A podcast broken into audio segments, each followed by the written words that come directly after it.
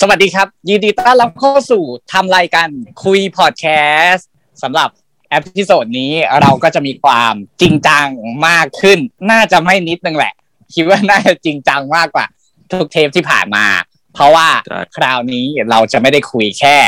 เรื่องหนังกันเพียงอย่างเดียวแล้ว อย่างที่เราบอกกันไปว่า เราจะพยายามสรรหา topic ต่างๆนานามาคุยไม่ได้มีเพียงแค่topic เดียวเท่านั้น และ topic นี้ก็ มีความจริงจังในระดับที่เรียกได้ว่า ตอนนี้ทุกคนที่อยู่ในห้อง และกำลังคุยกันอยู่เนี่ย มีความเกร็ง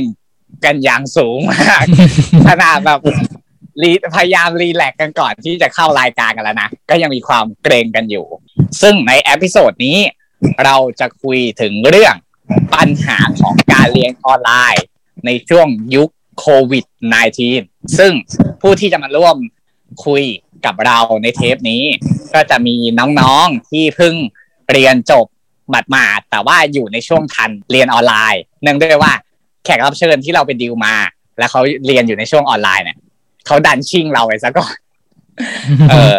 แต่เราก็หามาจนได้ แล้วก็มีอาจารย์มาร่วมพูดคุยกับเราด้วย ซึ่งเดี๋ยวจะแนะนำตัวใน session ถัดไป ขอแนะนำตัวพิธีกรกันก่อน พิธีกรดำเนินรายการมีทั้งหมดสองคน เช่นเคยก็คือผมศึกษาและเรียวครับ ไปแนะนำที่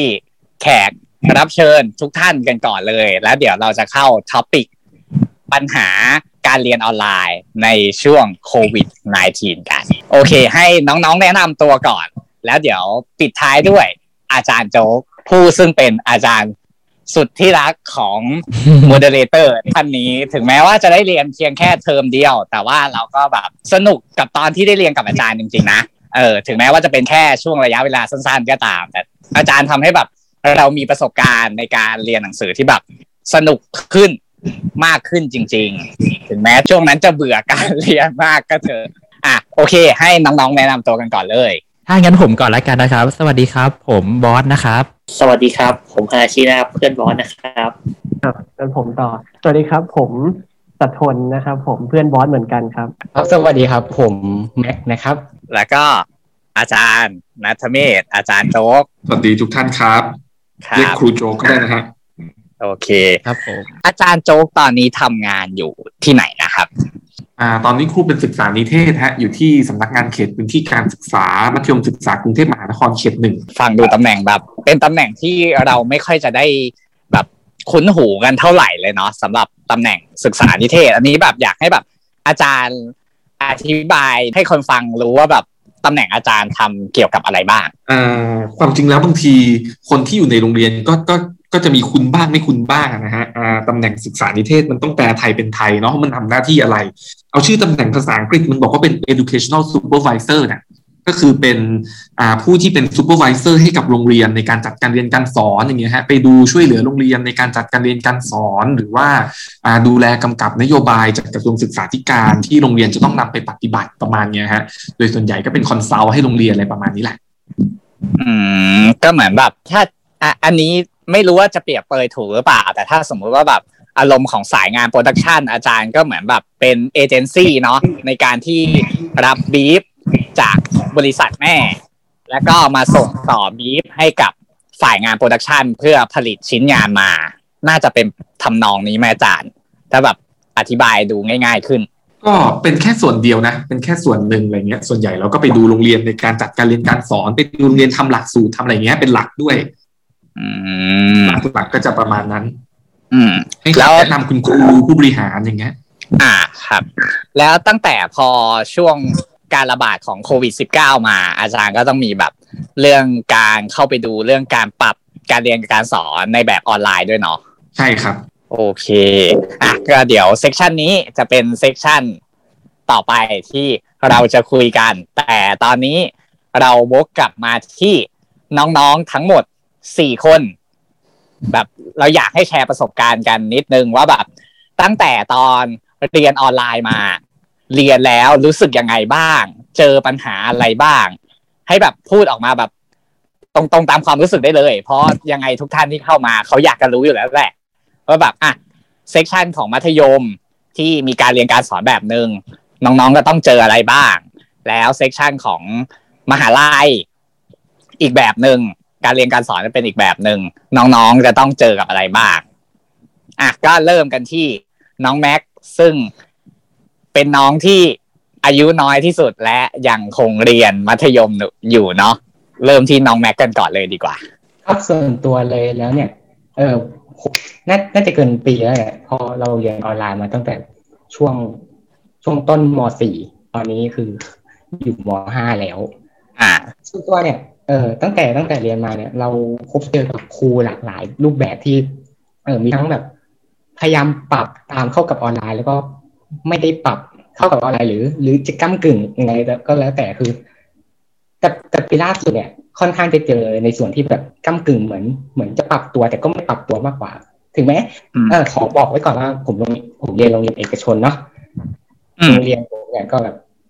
ไม่รู้ไม่รู้เขายังไม่ประกาศเลยค่าเทอมนะแต่เขาก็มีแบบ จ้างจ้างเอาซอสเข้ามาสอนเรื่อง iPad ให้กับทุกคนซึ่ง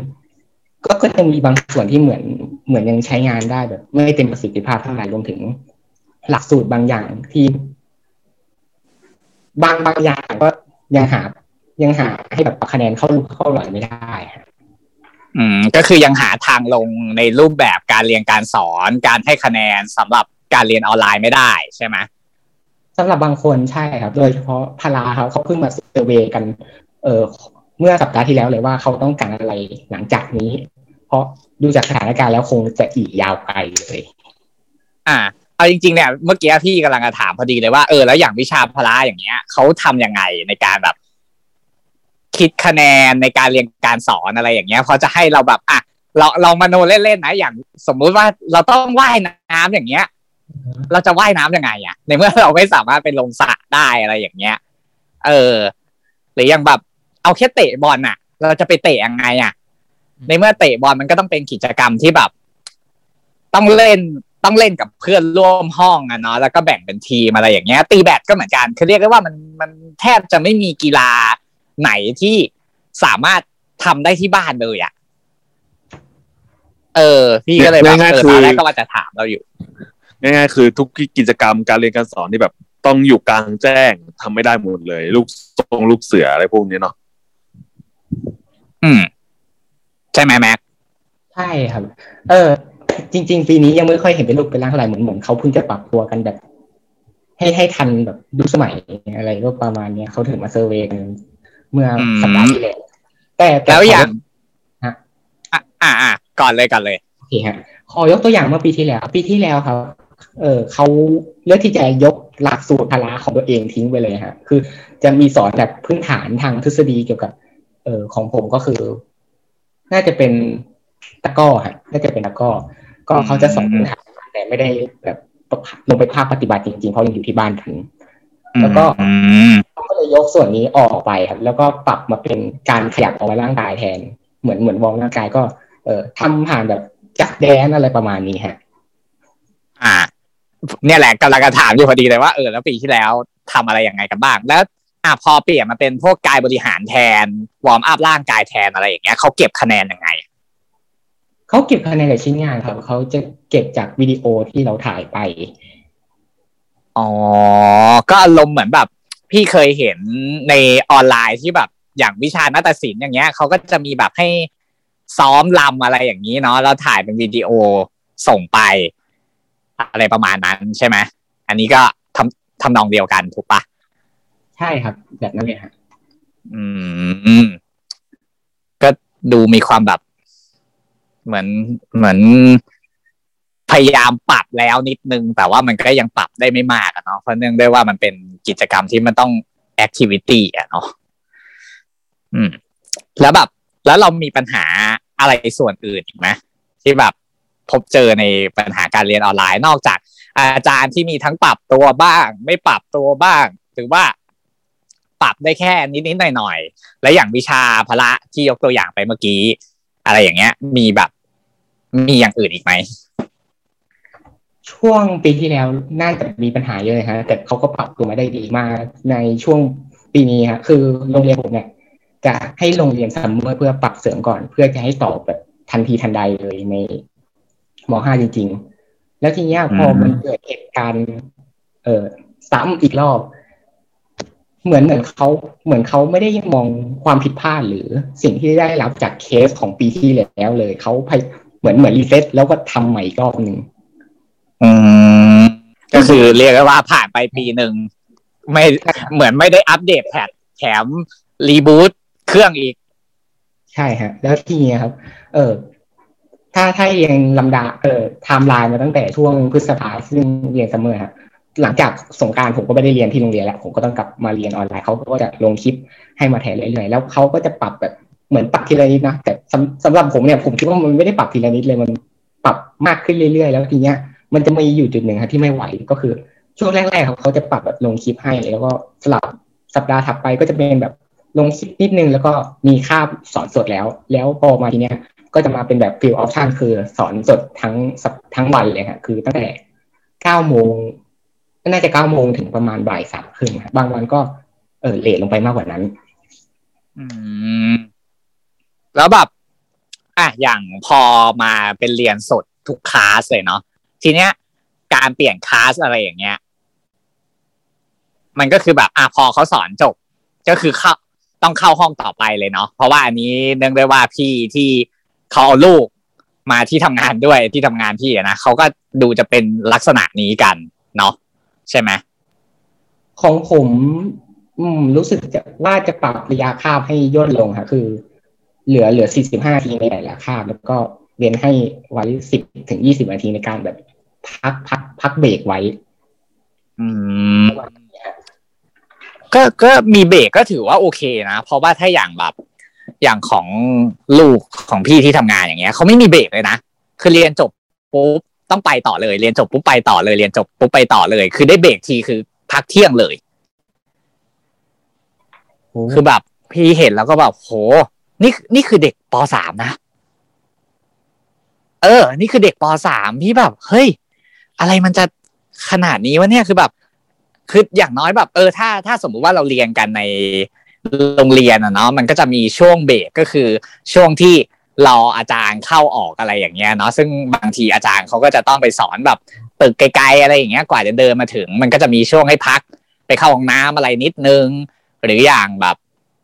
เอ่อหรืออย่างเราเปลี่ยนเปลี่ยนห้องอะไรอย่างเงี้ย มันก็จะมีช่วงให้เบรกนิดนึง แต่พอเป็นออนไลน์คือแบบต่อกัน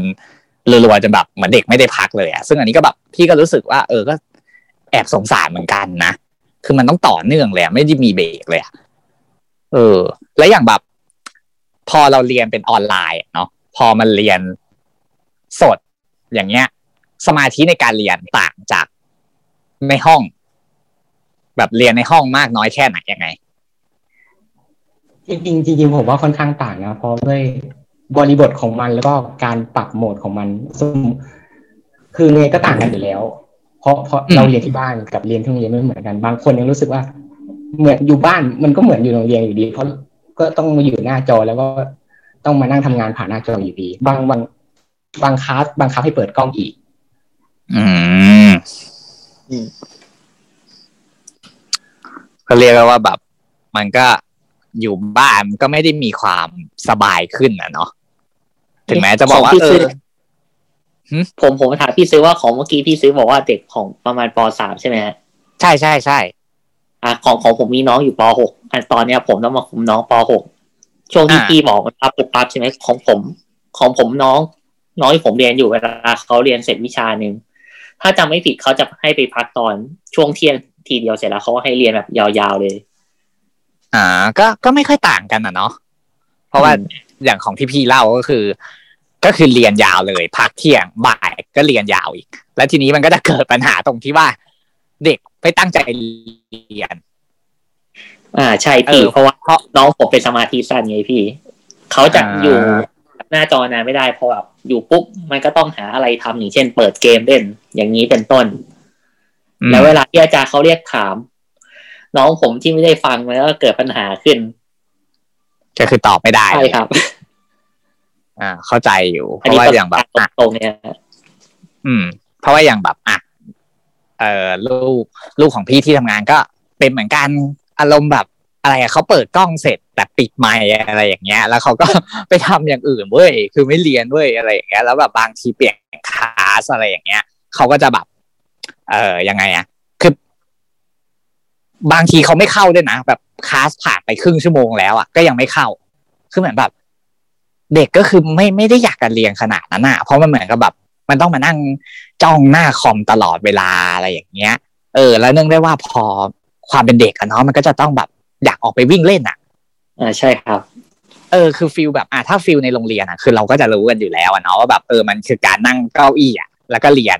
มองกระดานถูกไหมแต่พอมันเป็น feel สอนออนไลน์มันก็จะกลายเป็นแบบ คือจ้องอยู่หน้าจอตลอดเวลาอะไรอย่างเงี้ย คือขนาดเราเป็นคนทำงานอะ เราจ้องหน้าจอคอมนานๆเรายังจ้องไม่ไหวเลย แล้วแบบคิดสภาพดิว่า เด็กต้องมาจ้องทีสี่ชั่วโมงอะสี่ชั่วโมงแล้วถึงได้พักเที่ยง แล้วก็จ้องต่ออีกอะไรอย่างเงี้ย คือแบบ คือมันเสียสายตามากเลยนะจริงๆแล้ว เอาง่ายๆว่าขนาดแค่เราเรียนในห้องอะบางทีเรายังหลุดเลยถูกปะเออตามอาจารย์ไม่ทันบ้างอะไรบ้าง แล้วแบบมาเรียนออนไลน์จะเหลืออะไรอะ แล้วยิ่งเป็น คอมด้วยใช่ป่ะบางทีเราก็เออ อาจจะหลุดแบบไปเล่นเกมอะไรบ้างอะไรอย่างเงี้ยอย่างที่แบบอะเราบอกว่าเออ น้องเราก็มีหลุดไปเล่นเกมบ้างอะไรอย่างเงี้ยเพราะอย่างลูกลูกของพี่ที่ทำงานเขาก็เป็นเหมือนกัน เออแบบ ถ้าเขาไม่อยากเรียนเขาก็ไปนั่งกดเกมเลยอะไรอย่างเงี้ยเออหรือไม่ก็หาหนังสืออ่านเอออะแม็กทีนี้มาต่อกันตรงที่ว่า แล้วตอนเขาสั่งการบ้าน เป็นยังไงบ้าง เออขอตอบอันเมื่อกี้ก่อนได้ไหมได้ได้ได้เคสเคสของฝั่งผมก็มีเหมือนกันนะก็คือ บางมีบางคนเนี่ยก็คือแบบ มีอยู่จุดหนึ่งคือไม่อยากเรียนแล้วคือหลุดไปแล้วก็เลยแบบตัดสินใจอัดเลคคอร์ดคลิปเอาไว้ แล้วก็ไปทำอย่างอื่นเลย แล้วพอหมดเวลาหมดหมดคาปุ๊บก็จะเดินกลับมาหยุดคลิปแล้วก็เข้าห้องต่อไป อืมและและอัดไปเนี่ย ได้เอากลับไปเปิดไหม มีมีเอากลับไปเปิดนะผมผมก็อัดเหมือนกันมีมีบางช่วงที่ผมไม่เข้าใจผมก็อัดแต่ผมก็นั่งเรียนอยู่นะอืมผมก็แบบถ้าไม่เข้าใจผมก็ย้อนกลับมาดูใหม่อะไรประมาณนี้อืมนึกว่าแบบอ๋อก็ก็คืออาจเป็นธรรมเนียมแหละ เอออารมณ์เหมือนเราอ่านหนังสือสอบอะไรอย่างเงี้ยก็คือแบบอะไฮไลท์อาจารย์ไว้ซะดิบดีถึงเวลาก็คือไม่อ่านเออ นึกว่าจะเป็นทรงนั้น แต่ก็แต่ก็ถือว่าดีแหละ เพราะว่าเออมันก็ดีตรงที่ว่าเราสามารถแบบ มารีรันย้อนที่อาจารย์พูดได้เนาะเพราะว่าถ้าเรียนในคลาสแบบเรียนในห้องจริงอะคือ มันหลุดไปแล้วมันคือหลุดไปเลยไงถ้าเราอยากรู้อะไร มันก็จะกลายว่าเราก็ต้องไปถามเพื่อนแหละเออ แต่เนื่องด้วยว่าอะพอมันเป็นระบบออนไลน์บางทีมันถามเพื่อนมันก็ลำบากกันเนาะ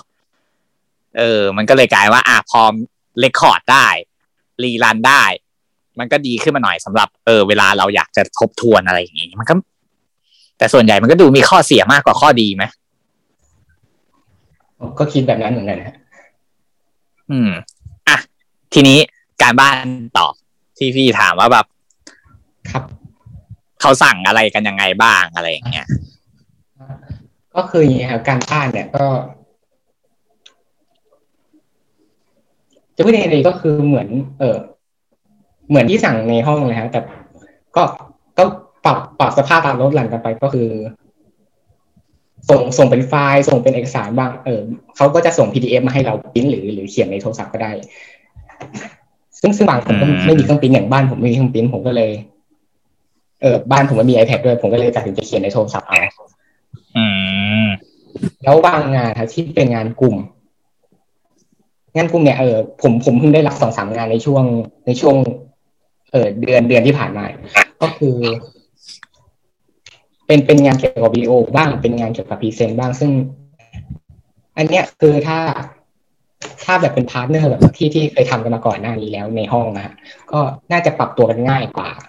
ส่วนส่วนถ้าเป็นเป็นเป็นพวกที่แบบ random มาก็อาจอาจจะอาจจะมีข้อดีคือได้ได้ทำความรู้จักกับเพื่อนเพื่อนอีกรอบนึงเพื่อนเพื่อนใหม่ อืมที่ที่มีการ random มาแต่สำหรับผมผมว่า เออถ้าถ้าจะแบบ เอาแบบสะดวกจริงๆก็คือน่าจะแบบมี partner ที่เป็นงานกลุ่มกันอยู่แล้วครับ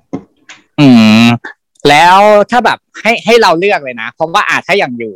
อยู่ในคลาสเรียนปกติอะคือมันมีทำงานเดี่ยวและงานกลุ่มอะมันไม่ค่อยมีปัญหาอะไร เพราะว่ามันยังนัดเจอกันง่ายอะไรกันง่ายเพราะยังไงมันก็อยู่ในห้องกันอยู่แล้วอะเนาะเออถึงเวลาอะไรก็เดินเข้าไปถามได้เลยว่าเออเนี่ยงานกลุ่มเป็นไงบ้างอะไรอย่างเงี้ยเนาะ แต่ว่าพอมันเป็นออนไลน์อย่างเงี้ย บางทีเพื่อนติดต่อยากอะไรยากบ้าง เราคิดว่าแบบ ถ้าอาจารย์เขาจะสั่งการบ้างอย่างเงี้ย ควรเป็นงานเดี่ยวหมดเลยดีกว่าหรือเปล่า หรือว่ามีงานกลุ่มก็ได้ แต่ว่าต้องมีเงื่อนไขอะไรบางอย่างอะไรอย่างเงี้ย ที่ทำให้แบบเออ เราสามารถทำงานกลุ่มเสร็จและส่งอาจารย์ได้ จริงๆงานกลุ่มที่ผมได้มามันมันง่ายนะเขาบางบางกลุ่มเขาเออบางบางกลุ่มที่ผมอยู่เนี่ยก็คือแบบเรียนเลขที่แล้ว บางคนผมก็ไม่ได้สนิท ผมก็ตัดสินใจรวมรวมไว้ที่กลุ่มไลน์เดียวซึ่ง แล้วก็มามาแยกงานกัน แล้วพอถึงเวลาจริงๆก็เอางานมาประกอบกัน มันมันดูง่ายกว่า แต่ถ้าแต่ถ้าให้เลือกก็ก็เลือกเลือกอยู่กับ partner ดีกว่าเพราะมันง่ายกว่าจริงอืมก็คือเราเราไม่ได้มีปัญหาอะไรเนาะถ้าจะมีงานกลุ่มๆใช่ครับไม่ได้มีปัญหาอะไรฮะอืมพอดีแบบพี่ไปเจอเคสของ พี่พี่ในเฟซมา แบบอ่านผ่านๆเขาเหมือนประมาณว่า คือลูกเขาอะได้แบบงานกลุ่มเยอะมาก เยอะกว่างานเดี่ยวอีกอะไรอย่างเงี้ย แล้วทีเนี้ยพอมันจะต้องแบบ มันจะต้องมานั่งทำอะไรอย่างเงี้ย เออ เพื่อนเขาก็หายบ้างอะไรบ้าง แล้วพอแบบ อะไรผู้ปกครองแบบพยายามไปอธิบายให้ครูฟังอะไรอย่างเงี้ย ก็เหมือนแบบ เออยังไงอะครูเขาก็เหมือนแบบ ก็ก็รับฟังนะ แต่ก็ยังเน้นเป็นงานกลุ่มเหมือนเดิม ไม่ได้แบบพยายามปรับอะไรอย่างเงี้ย เออ พี่ก็เลยแบบ เออ มันก็เลยเป็นข้อสงสัยที่ว่า เออ พี่ก็เลยอยากรู้ว่า เออ ในความคิดของเราอะเราคิดยังไงว่าแบบ เออควรเป็นงานเดียวหมดเลยไหมหรือว่าเป็นงานกลุ่มได้บ้าง แต่ดูจากในเคสของเราก็คือ ที่มีงานกลุ่มได้ เพราะว่าเราก็มีเพื่อนที่สามารถคุยกันแล้วเราก็ นอกจากมีเพื่อนที่สามารถคุยกันได้แล้วเคลียร์งานกันได้ง่ายแล้ว เราก็ยังแบบมีการปรับวิธีการทำงานกลุ่มที่มันง่ายขึ้นด้วยเนาะมันก็เลยทำให้แบบ เราไม่ได้มีปัญหาอะไรกับเรื่องการที่อาจารย์สั่งงานกลุ่มถูกไหมใช่ฮะแต่แต่มันก็มีเคสนะที่แบบไอ้นะติดติดต่อเพื่อนไม่ได้เลยทีเนี้ย ก็จะพยายามติดต่อได้ คือคือให้ทำงานน้อยลงแบบไม่ได้แยกส่วน ก็ แต่ก็จะให้ชื่อมีชื่อไว้อยู่ในกลุ่ม แต่ แต่ก็ต้องมีเงื่อนไขบางอย่างไว้ให้อะไรประมาณนี้อ่า อันนี้เรียกว่าเป็นเป็นสิ่งคลาสสิกแหละสำหรับวัยเรียนอะนะที่ต้องแบบเออมีเพื่อนที่แบบ ไม่ทำเลย แต่ขอชื่อหรือแบบให้ทำอะไรอย่างอื่นแทนเล็ก ๆ น้อยๆอะไรอย่างเงี้ยเออเพื่อให้มี ชื่อในงานกลุ่ม ซึ่งอันนี้พอเป็นการเรียนแบบออนไลน์ มันก็จะแบบปรับแพทเทิร์นกันนิดนึงเนาะแล้วแบบเรามีปัญหาอะไรที่แบบ อยากแชร์อีกไหมจริงๆจริงๆนอกจากเรื่องเอ่อปัญหาบทเรียนที่ที่แบบดูดูปรับกันไม่ทันแล้วก็แบบผมคิดว่าไม่มีอะไรแล้วนะ โอเค เออ แล้วอย่างแล้วอย่างแบบ การตัดคะแนนของอาจารย์อะไรอย่างเงี้ย เออพี่แบบอยากรู้ว่าแบบอะพอมันเป็นเรียนออนไลน์อะไรอย่างเงี้ย ลักษณะการตัดคะแนนของเขายังคงเหมือนเดิมปะถ้าจำไม่ผิดก็คือปรับปรับลดหลั่งกันไปครับตามสถานการณ์ อย่างเช่นตอนนี้ครับคือเขาเอาคะแนนในส่วนเอออย่างเช่นวิชาอังกฤษเนี่ยของผมเนี่ยเอาของพาร์ทลิดดิ้งอะมามาเป็นหลักแล้ว ก็จะเป็นคะแนนกลางภาคไปเลยอะไรประมาณนี้ อืม เออ แล้วอย่าง การการสอบอย่างเงี้ย สอบกลางภาค สอบปลายภาค สอบย่อย แบบ มีลักษณะการสอบอะไรยังไงบ้างที่แบบเป็นออนไลน์อะไรเงี้ย เพราะว่าอย่างอย่างของที่ทำงานที่จะมีแบบ เออจะมีหลักสูตรเรียนออนไลน์เหมือนกันของพยาบาล อืม ซึ่ง การสอบออนไลน์เขาก็จะให้สอบใน Google Form แล้วก็จะมีฟิกเวลาอะไรต่างๆนานาเออซึ่งถ้าส่งไม่ทัน ก็คือถือว่าแบบข้อสอบก็คือได้ศูนย์ไปเลยอะไรอย่างเงี้ย พี่ก็เลยอยากรู้ว่า เออ แล้วถ้าอย่างของเราอย่างเงี้ย การสอบเป็นในแพทเทิร์นไหนอะไรอย่างเงี้ย เพราะว่ายังไงเราก็ไม่สามารถไปนั่งฝนสองบีในห้องได้หรือไปนั่ง กากบาทในห้องได้ แต่พอมันเป็นออนไลน์อะไรอย่างเงี้ย อาจารย์เขามีลักษณะการคุมสอบยังไงบ้างแล้วให้เราแบบทำข้อสอบส่งเขายังไง แล้วที่ผมถามเพิ่มอีกหน่อยได้ปะผมอยากรู้ว่าได้ได้อย่างเงี้ย มันจะเราจะแล้วจะจะดูยังไงว่า เอ้ย คนนี้มีการโกงมีการแบบไปแอบดูข้อมูลนู่นนี่นั่นเขามีการระวังอะไรพวกนี้ไหมหรือว่ายังไง เออเรื่องเรื่องการโกงเนี่ยเดี๋ยวเดี๋ยวค่อยเล่าเพราะมันของปีที่แล้วมันเคยเกิดขึ้น เดี๋ยววกวกกลับมาเรื่องสอบอะคือสอบกลางภาคเนี่ยยังไม่ค่อยครับเพราะทุกคะแนนคะแนนในส่วนต่างๆเนี่ย ถูกย่อยกลับไปเป็นกลางภาคเรียบร้อยแล้ว คือไม่ต้องมีสอบแล้ว แต่แต่ก็มีบางส่วนบางคาบอะที่แบบเหมือนเป็นแบบทดสอบก็มีแบบตั้งตั้งเดทไลน์คือจบจบค่านั้นหรือในเวลาที่เขาเออกำหนดอยู่ในคาบ ทีนี้คือถ้าไม่ทันก็คือศูนย์เลย ตามเวลาที่เขาตั้งไว้ในในในคลาสรูมอืมเออ ก็ดูแบบมีมีแพทเทิร์นที่ที่ต่างจากของของที่ทำงานพี่ เออ เพราะว่าของที่ทำงานพี่เขาจะใช้เป็น Google Form แบบ อ่า ไอไอที่เป็นหมวด question อะ เออ ตั้งคำถามอะไรอย่างเงี้ย แล้วก็จะมีแบบของผมก็ใช้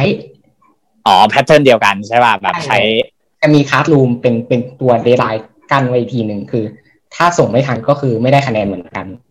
อ่า แต่ของของอย่างที่หลักสูตรที่พี่ทำกันอันนี้เขาจะเป็นแบบประมาณว่า ก็เหมือนแบบพยายามแบบ เออ ให้ส่งให้ทันอะไรอย่างเงี้ย ถ้าแบบส่งไม่ทันก็จะแบบพยายามแบบ late ให้นิดนึงอะไรอย่างเงี้ย เพื่อให้ทุกคนส่งให้ทันอะไรอย่างเงี้ยเออแล้วก็คือตัดคะแนนรู้ตรงนั้นเลย เออเพราะว่าในฟอร์มมันก็จะมีแบบฟังก์ชันอะไรต่างๆนานาเยอะแยะมากมาย อืม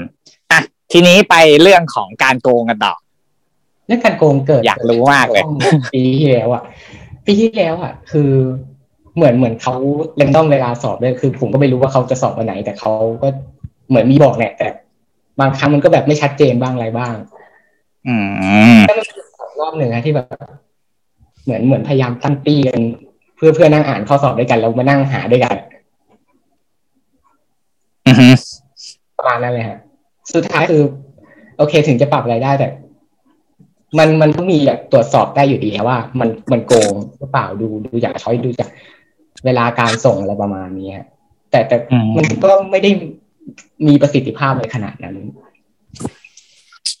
อืม ก็เรียกว่าก็ถึงแม้ว่าบอกว่า เอออยู่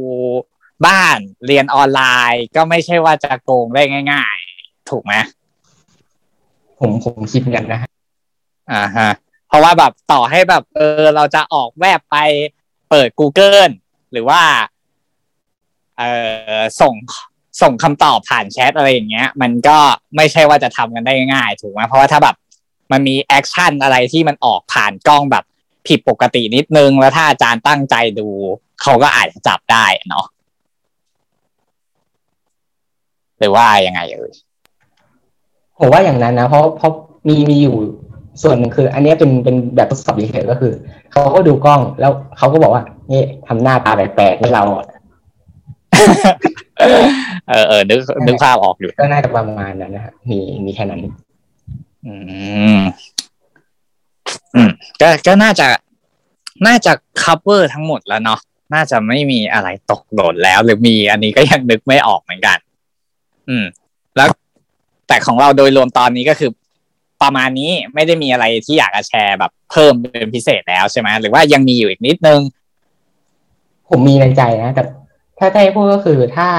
ในเดือนหน้าคือตอนเนี้ยผังของผมมันออกมาเดือนต่อเดือน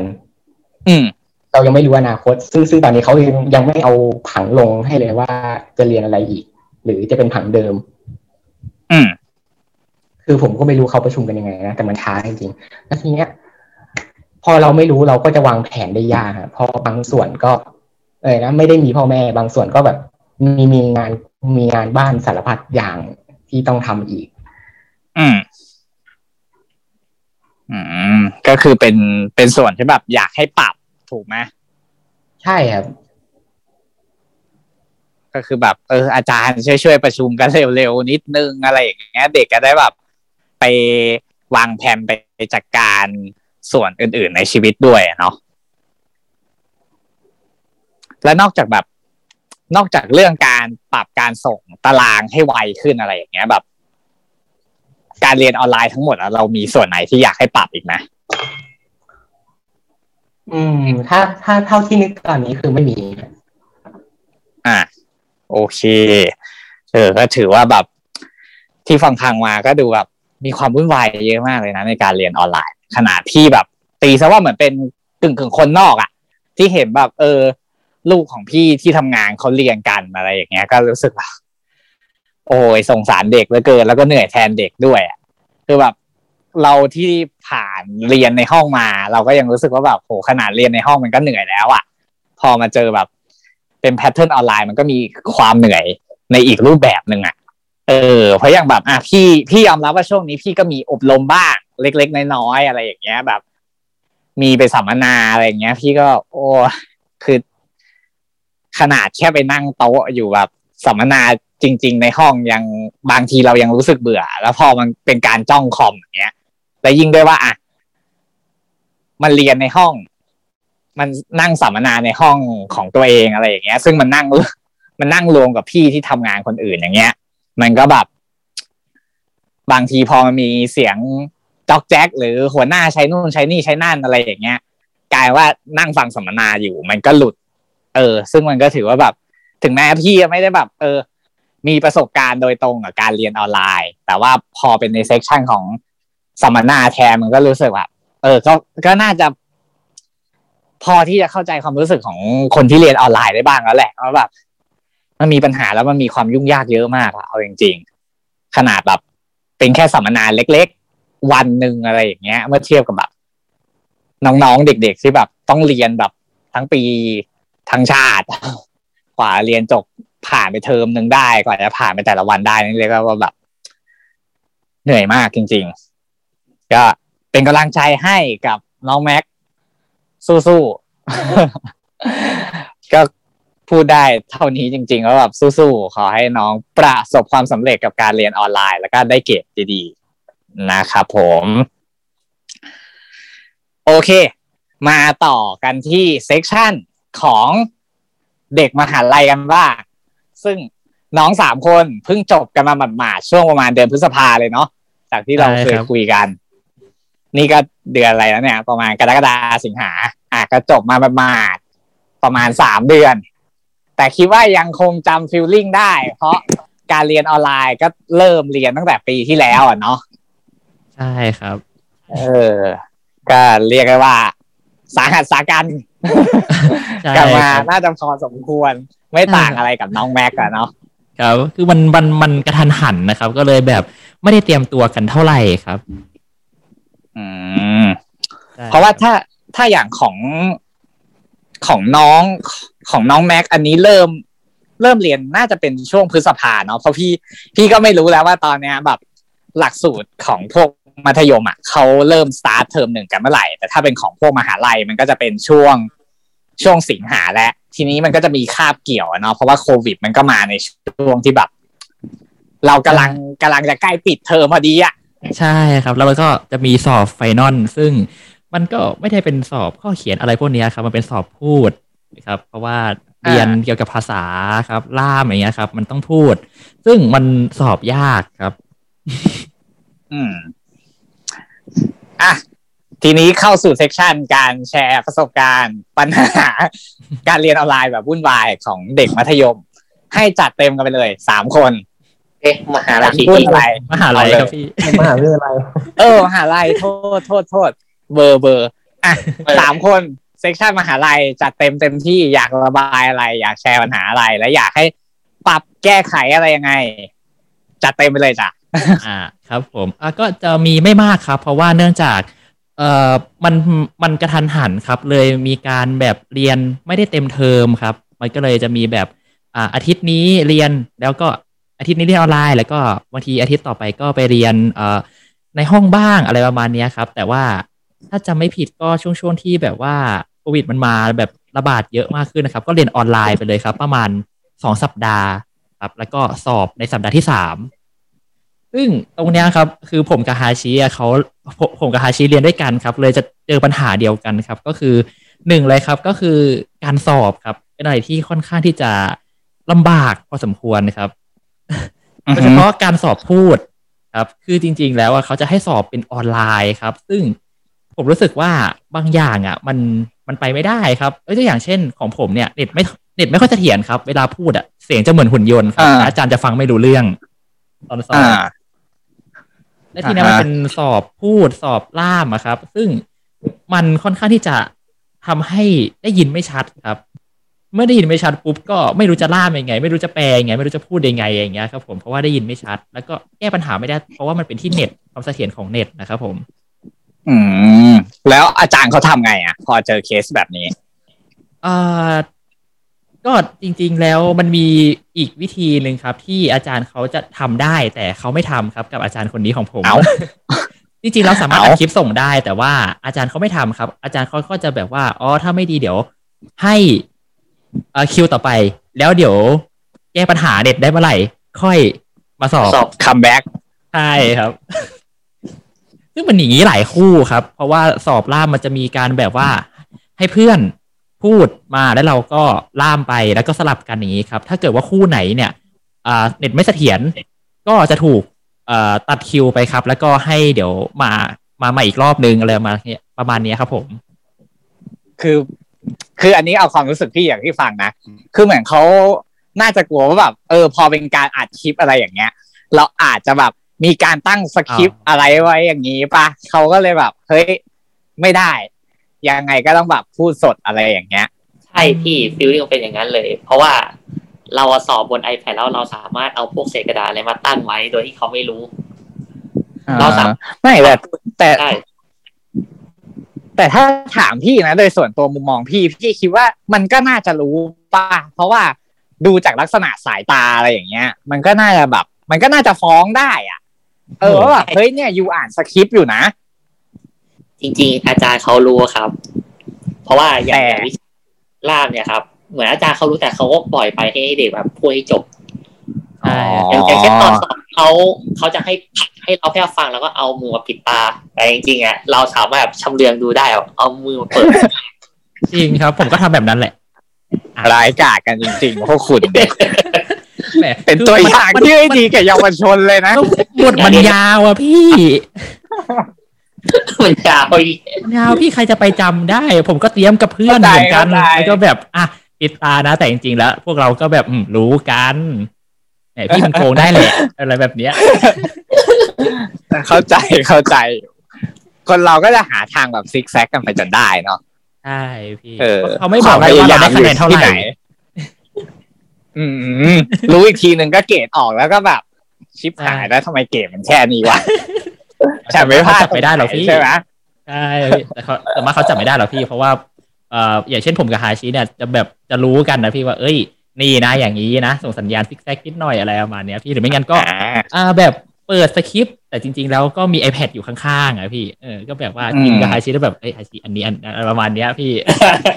อ่า นี่คือถ้าสมมติว่าอัด อัดเทปกันอยู่ช่วงสมัยเรียนเนี่ยแล้วอาจารย์เปิดเข้ามาฟังก็คือแบบติดเอฟไปแล้วนะตอนเนี้ยเดี๋ยวเดี๋ยวผมไปตัดออกไม่น่าจะรอดไม่น่าจะรอดเซ็นเซอร์ให้ติดตอนนี้เออพี่เขาไม่รู้แน่นอนแชร์ประสบการณ์อย่าเรียนแบบนะครับอ่าใช่ครับอย่าเรียนแบบนะครับ มันไม่ดี แต่ถ้าเกิดว่าจะทำให้รอดก็ทำไปเถอะครับแหมเป็นตัวอย่างที่ดีแก่เยาวชนกันจริงๆพวกคุณเนี่ย ใช่ครับ อันนี้คือปัญหาสำหรับการสอบนะครับ อืมซึ่งแบบแล้วจริงๆปัญหาการเรียนต่อใช่ครับ คือเรียนเนี่ยครับอ่าอย่างของผมกับฮาชิอะจะเจอปัญหาเดียวกันครับ ก็คือจริงๆน่าจะเป็นปัญหาที่แบบว่าหลาย ๆ คนเป็นกันครับ ก็คือเบื่อครับจากการที่ต้องเรียนนานๆครับเออเพราะว่าอย่างคลาสของมัธยมอะเนาะมันก็จะตกประมาณจากจากที่พี่ได้ยินมา ของเพื่อนพี่ที่เขาต้องดูน้องเหมือนกันคลาสเขาก็จะตกอยู่ประมาณสามสิบถึงสี่สิบห้านาที หรือบางคนก็อาจยังห้าสิบนาทีเหมือนเดิม แต่อย่างคลาสมหาลัยอย่างเงี้ย คือเรียนคลาสหนึ่งก็สามชั่วโมงแล้วอะอืมใช่คเอรับอแล้วสมาธิคนเราจากที่พี่เคยแบบเคยอ่านอ่านมาเคยฟังฟังมาเห็นเขาก็บอกว่าเราจะมีสมาธิแบบมากสุดจริง ๆ อยู่ที่ประมาณสี่สิบห้านาที ซึ่งขนาดเรียนในห้องอะ เรายังแบบโอ้โห ยังเรียนกันแทบไม่ไหวสามชั่วโมง อะต้องประคองเออแล้วพอมาเป็นออนไลน์อย่างเงี้ย คือแบบอภิมหาแห่งความ แห่งความชิบหาย เข้ามาเยือนหนักยิ่งกว่าเดิมอีก อืมใช่อ่าครับแล้วทีนี้เราแก้ปัญหายังไง ในเมื่อแบบเรียนแล้วเบื่อก็ก็อ่าจริงๆแล้วก็มีวิธีหลายวิธีนะครับ ของผมเนี่ยก็ ถ้าเบื่อๆนะครับ ผมก็จะทำเหมือนกับว่าตัวเองเรียน แต่จริงๆแล้วอะผมใช้คอมไงครับ ผมก็หน้าจอก็ ก็เปิดอีกปีหน้าจอไว้หนึ่งใช่ไหมใช่ครับ ผมแบบว่า เออนี่นี่นะผมผมก็ทำบ่อยนะคือมันไม่ไหวจริงๆครับ คืออย่างของมหาลัยเนี่ย มันจะแบบเรียนแล้วแล้วของผมกับฮาชิเจอปัญหาเดียวกันครับ ก็คือ มันเป็นการเรียนชดเชยครับ ซึ่งวันนั้นทั้งวันนะครับ ตั้งแต่เช้าประมาณเก้าโมงยันสี่โมงอะครับ คือเรียนกับเขา แล้วก็พักกันแค่ประมาณสิบนาทีประมาณเนี้ยครับอืมพละหดอดทน ใช่ครับ มันมันค่อนข้างที่จะเบื่อครับ เพราะว่าเราต้องมาทำอะไรเดิมๆอะไรประมาณแบบเนี้ยครับ แล้วแบบมันมันค่อนข้างที่จะไม่ได้สนุกขนาดนั้น แล้วก็ไม่ได้รู้สึกน่าสนใจขนาดนั้น ก็ไม่ได้รู้สึกว่าอยากจะเรียนต่ออะไรประมาณเนี้ยครับ ผมมันก็เลยทำให้แบบการเรียนนานๆเบื่อครับ ก็ต้องหาอะไรอย่างอื่นทำสุดท้ายก็อืมอาจจะไม่ได้ฟังบ้าง แต่ว่า ก็ผมก็ใช้วิธีเดียวกับอ่าแม็กใช่ไหมครับนั่นแหละครับ คืออัดน้องแม็กน้องแม็กใช่ครับ เป็นเป็นเลคคอร์ดครับ ผมเลคคอร์ดเอาไว้ครับ ก็ดูอืมบ้างครับ แต่ก็แบบอย่างเช่นอัดมาชั่วโมงหนึ่งผมก็จะฟังประมาณสิบนาทีครับ เอาแบบเอาแบบตรงที่ผมแบบว่าเอ้ยไม่เข้าใจจริง ๆประมาณเนี้ยครับ ผมไม่ได้ฟังทั้งหมด อ่า อ่า ก็คือซีเล็กเป็นซีนที่ว่าเราไม่เข้าใจแล้วก็เปิดหาตรงนั้น ใช่ครับเนาะผมอืม อะและอย่างที่เราเคยคุยกันว่าคลาสเรียนที่จริง ๆ ตอนปีสี่อะ เราจะต้องมีฝึกงานฝึกงาน อ่า ซึ่งทุกคนต้องเจอแหละ ปริญญาตรีไม่ว่าจะคือมันแล้วแต่แล้วแต่มหาลัยแหละ อย่างบางบางมหาลัยก็จะเป็นแบบอ่าปีสามบางมหาลัยก็ปีสี่หรืออย่างมหาลัยที่ก็จะเขาจะให้ฝึกงานตอนปิดเทอมปีหนึ่งปีสองปีสาม ปีสี่ไม่มี เพราะว่าฉันเรียนจบแล้วจะเอาที่ไหนไปฝึกวะเออใช่ครับเขาก็จะปรับมาเป็นปีหนึ่งสองสามแทนเออช่วงปิดเทอมอะทีนี้ฝึกงานของเรา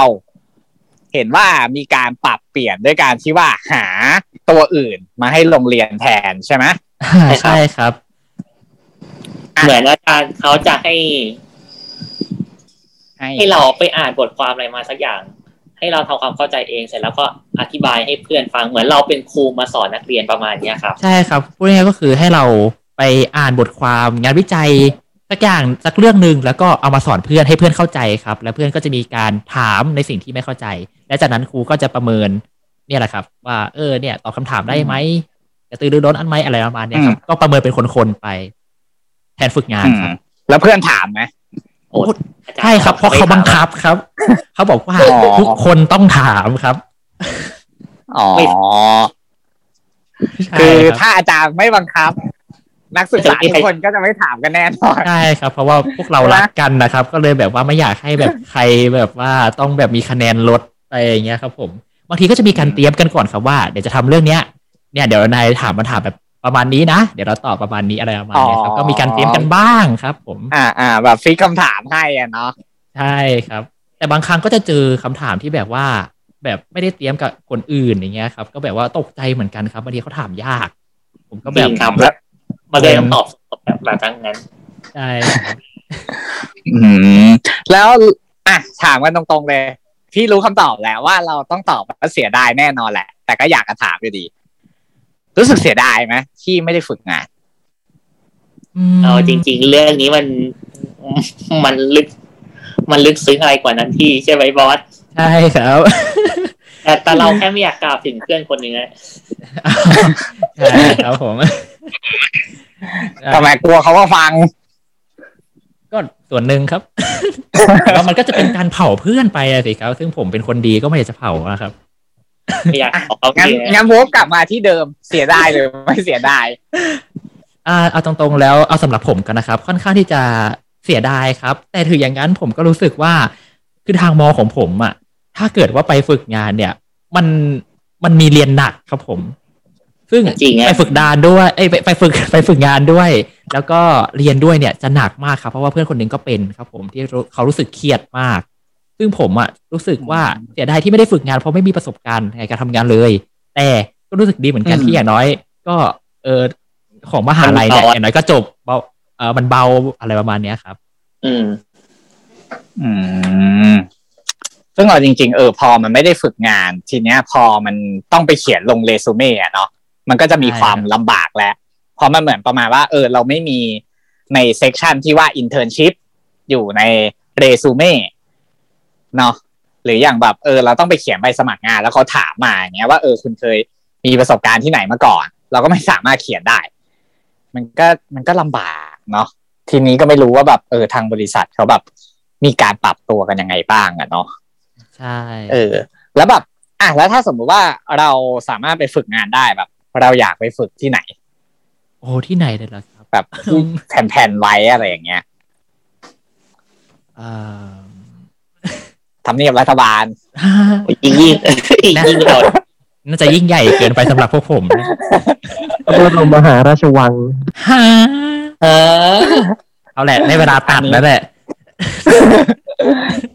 ตัดช่วงนี้แบบมีเล็กๆมีเล็กๆมาเปิดมาซะน่ากลัวเชียว อะ มีเล็งๆไว้ไหมกลับมาแบบจริงจังต่อจริง ๆ แล้วผมก็เล็งพวกแบบเอ่อ โรงแรมการโรงแรมอะไรไว้ประมาณเนี้ยครับ ผม แถวๆถ้าจะไม่ผิดก็แถวๆพวกเออผมจำไม่ได้แถวๆดองกี้อะครับ มันจะมีโรงแรมอยู่แถวๆนั้นนะครับ ก็เล็งไว้ว่าเอออาจจะไปสมัครอะไรพวกเนี้ยครับ แต่ไม่มีประสบการณ์ไม่รู้ว่าเขาจะรับหรือเปล่าครับ แต่ว่าก็อยากจะลองดูเหมือนกันนะครับ ขอแชร์นิดนึงได้ไหมกับการโรงแรมอะเพราะมีน้องน้องที่รู้จักกันอะ เรียนสายญี่ปุ่นแล้วไปฝึกที่โรงแรมอะอ๋อเป็นไงครับอันเนี้ยไม่ไม่ระบุนะว่าโรงแรมไหนแต่แบบ เขาบอกที่น้องเล่ามา น้องบอกว่าให้งานโคตรไม่ตรงสายเลย ให้ไปโบกรถนู่นนี่นั่น ไปทำนู่นนี่นั่นที่ไม่ได้ไม่ได้ตรงสายกับที่เรียนเลย อันนี้ก็รับจ้างสารพัดนะใช่รับจ้างสารพัดดีๆนี่เองอะอืมอืมอะแล้วอย่างของฮาชิอะคงจะเป็นของนามีบุ๊กนะครับ พวกแฟร์อ๋อ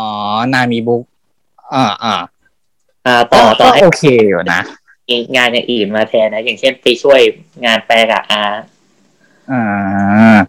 เออ ก็ก็โอเคอยู่นะเพราะว่านามีบุ๊กเขาก็มีหนังสือหลากหลายเหมือนกันเลยยากถ้าแบบมาเซกชันของเนชั่นที่เพื่อนพี่เคยเข้าไปฝึกเขาก็จะไปฝึกแบบพวกสายกราฟิก แล้วเขาต้องมานั่งเขาต้องมานั่งแปลเว้ยไอ้พวกท่อนที่ยากวากอะไรอย่างเงี้ยแล้วต้องนั่งทำกราฟิกเป็นภาษาไทยด้วยนะเออพี่ไปเห็นเขาทำก็แบบเออมันดูสนุกจังวะ เออ คือแบบแค่มานั่งแปลยากวากแค่นั้นอะที่เหลือก็คือ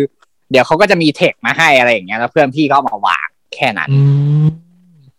เออ อันนี้แบบเป็นเซกชันการ์ตูนนะที่เขาไปฝึกมา เออ ก็ดูน่าสนุกดี จริงนะน่าสนุกจริง อืมคือไปนั่งยากอยู่ทั้งวันอะอะแต่ทีนี้แบบ จากที่เราผ่านมา เราอยากให้ปรับ การเรียนออนไลน์ยังไงบ้างอืมปรับการเรียนเหรอครับก็อันดับแรกคือปรับเน็ตประเทศไทยก่อนครับ ให้ให้มันเร็วก่อนเลยครับ ใช่ครับเพราะบางทีใช้ใช้ Wi-Fi ก็ก็ก็บางไม่รทีอดใช่ครับมันไม่รอดก็มีครับ ผมก็รู้สึกแปลกใจเหมือนกันนะครับ ว่าเอ้ยนี่ Wi-Fi นะอืมทำไมยังไม่รอดล่ะเอางี้แล้วมาเนี้ยครับ ความอืมความเร็วของเน็ตของบ้านเราอะทำให้อาจารย์ญี่ปุ่นของผมมาหัวร้อนได้ อ่าอ่านี่ขนาดเขาว่าแบบในประเทศไทยคือแรงเวอร์แล้วนะ ยังเอาไม่อยู่ จริงครับผมปรับปรุงที่เน็ตก่อนเลยครับอันดับแรก อืม ต่อมา อืม จริงๆ แล้วผมไม่ค่อยชอบเรียนออนไลน์เท่าไหร่นะครับ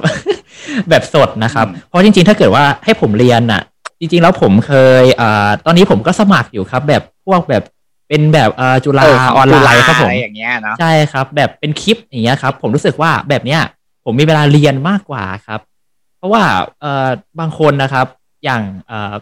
อย่าอย่างบ้านของฮาชิที่ผมเห็นนะครับ ก็คือแบบว่าอาจจะไม่สะดวกในการที่แบบจะเรียนอย่างเงี้ยครับเพราะว่าแบบไม่ได้แบบอืมเอ่อจะเรียนแบบห้องตัวเองบ้าง หรือว่าเรียนแบบกลางบ้านบ้างอะไรแบบเนี้ยประมาณเนี้ยครับ ผมบางทีอืมเวลามันไม่ค่อยสะดวกครับ ใช่ฮะมันก็เลยทำให้รู้สึกว่า ถ้าเกิดว่าเราเรียนแบบเป็นคลิปวิดีโอแบบแบบแบบที่เขาแบบมีให้ฟรีๆนะครับ ผม แบบนั้นนะผมว่าอืมอาจจะได้ประสิทธิภาพมากกว่าครับผมไหนๆแล้วขอแชร์นิดหนึ่งละกันจากประสบการณ์ตัวเองเลยนะ ซึ่งมันเป็นประสบการณ์ที่ไม่ดีต่อเยาวชน และคิดว่าใครหลาย ๆ คนก็น่าจะทำกันเหมือนกันคือพี่อยากจะบอกว่า ต่อให้เป็นคลิปก็ไม่เวิร์กอันนี้โดยส่วนตัวพี่นะครับผม เพราะว่าพี่อะตอนนั้นมีมีโรงเรียนคอร์สของธรรมศาสตร์ ตอนนั้นเขามีคอร์สภาษาอังกฤษ แล้วก็มีคอร์สอบรมเป็นวิทยากร แต่อบรมเป็นวิทยากรที่ตั้งใจเรียนมาก อันนี้บอกก่อนเลย คือแบบก็นั่งเปิดวิดีโอแหละ แต่มันก็จะมีความเบื่อแหละ ตรงที่ว่าแบบฉันต้องมานั่งเปิดวิดีโอ แล้วเปิดไม่ว่าสิบ section แล้วมี section ย่อยในนั้นอีก ซึ่งรวมๆถ้าพี่จำไม่ผิดก็ น่าจะประมาณยี่สิบหรือสามสิบวิดีโอที่พี่ต้องดูอะแล้วพี่แบบ โอ้อะไรมันจะเยอะขนาดนี้วะเนี่ย เออ แล้วเยอะจริง เออ แล้วเนื่องด้วยว่า มันไม่ใช่แค่ความเยอะอย่างเดียวมันเหมือนประมาณว่าแบบ พอมันเยอะมากอะบางทีเราก็ขี้เกียจดูอะเออ อย่างของภาษาอังกฤษอย่างเงี้ยพี่ก็แบบ พอขี้เกียจดูใช่ป่ะพี่ไปหน้าคำถามเลยเว้ยแล้วพี่ก็ไล่ตอบเลยอ๋อสรุปคือไม่ได้เรียนเว้ย สรุปคือไม่ได้เรียนเป็นนั่งกา เอาคำตอบเพื่อเอา certificate อย่างเดียว ซึ่งอันนี้เป็นวิธีที่ไม่ไม่ดีนะจ๊ะ ถ้าคุณคิดจะเรียนออนไลน์ แต่อย่างไอ้ฝึกอบรมวิทยากรอันนี้คือพี่ตั้งใจจริงๆ เพราะแบบเออ เราก็แบบมีความที่เอออยากจะแบบเป็นวิทยากร อยากจะรู้เทคนิคการพูดอะไรต่างๆนาด้วยอะไรอย่างเงี้ยอะก็เลยตั้งใจเต็มที่หน่อย แต่พอเป็นแบบคลาสอื่นๆที่แบบ อะเราก็อยากเรียนแหละ แต่เหมือนแบบ feel อยากเรียนมันไม่เต็ม มันก็เลยไปใช้อีหรอบนี้ ซึ่งพี่ก็รู้สึกว่าแบบ มันก็ดูไม่ไม่ไม่ค่อย work เท่าไหร่ เออเข้าใจเพราะมันเลยเหมือนครับประมาณว่าแบบ ถ้าคนมันเบื่อปุ๊บแล้วพอมันมีแบบทดสอบตอนท้ายใช่ปะคนก็แบบ เอ้ย ฉันก็แค่เหมือนแบบ อะ เข้าไปหน้า section วิดีโอผ่านๆแล้วก็ไปกา แป๊บเดียว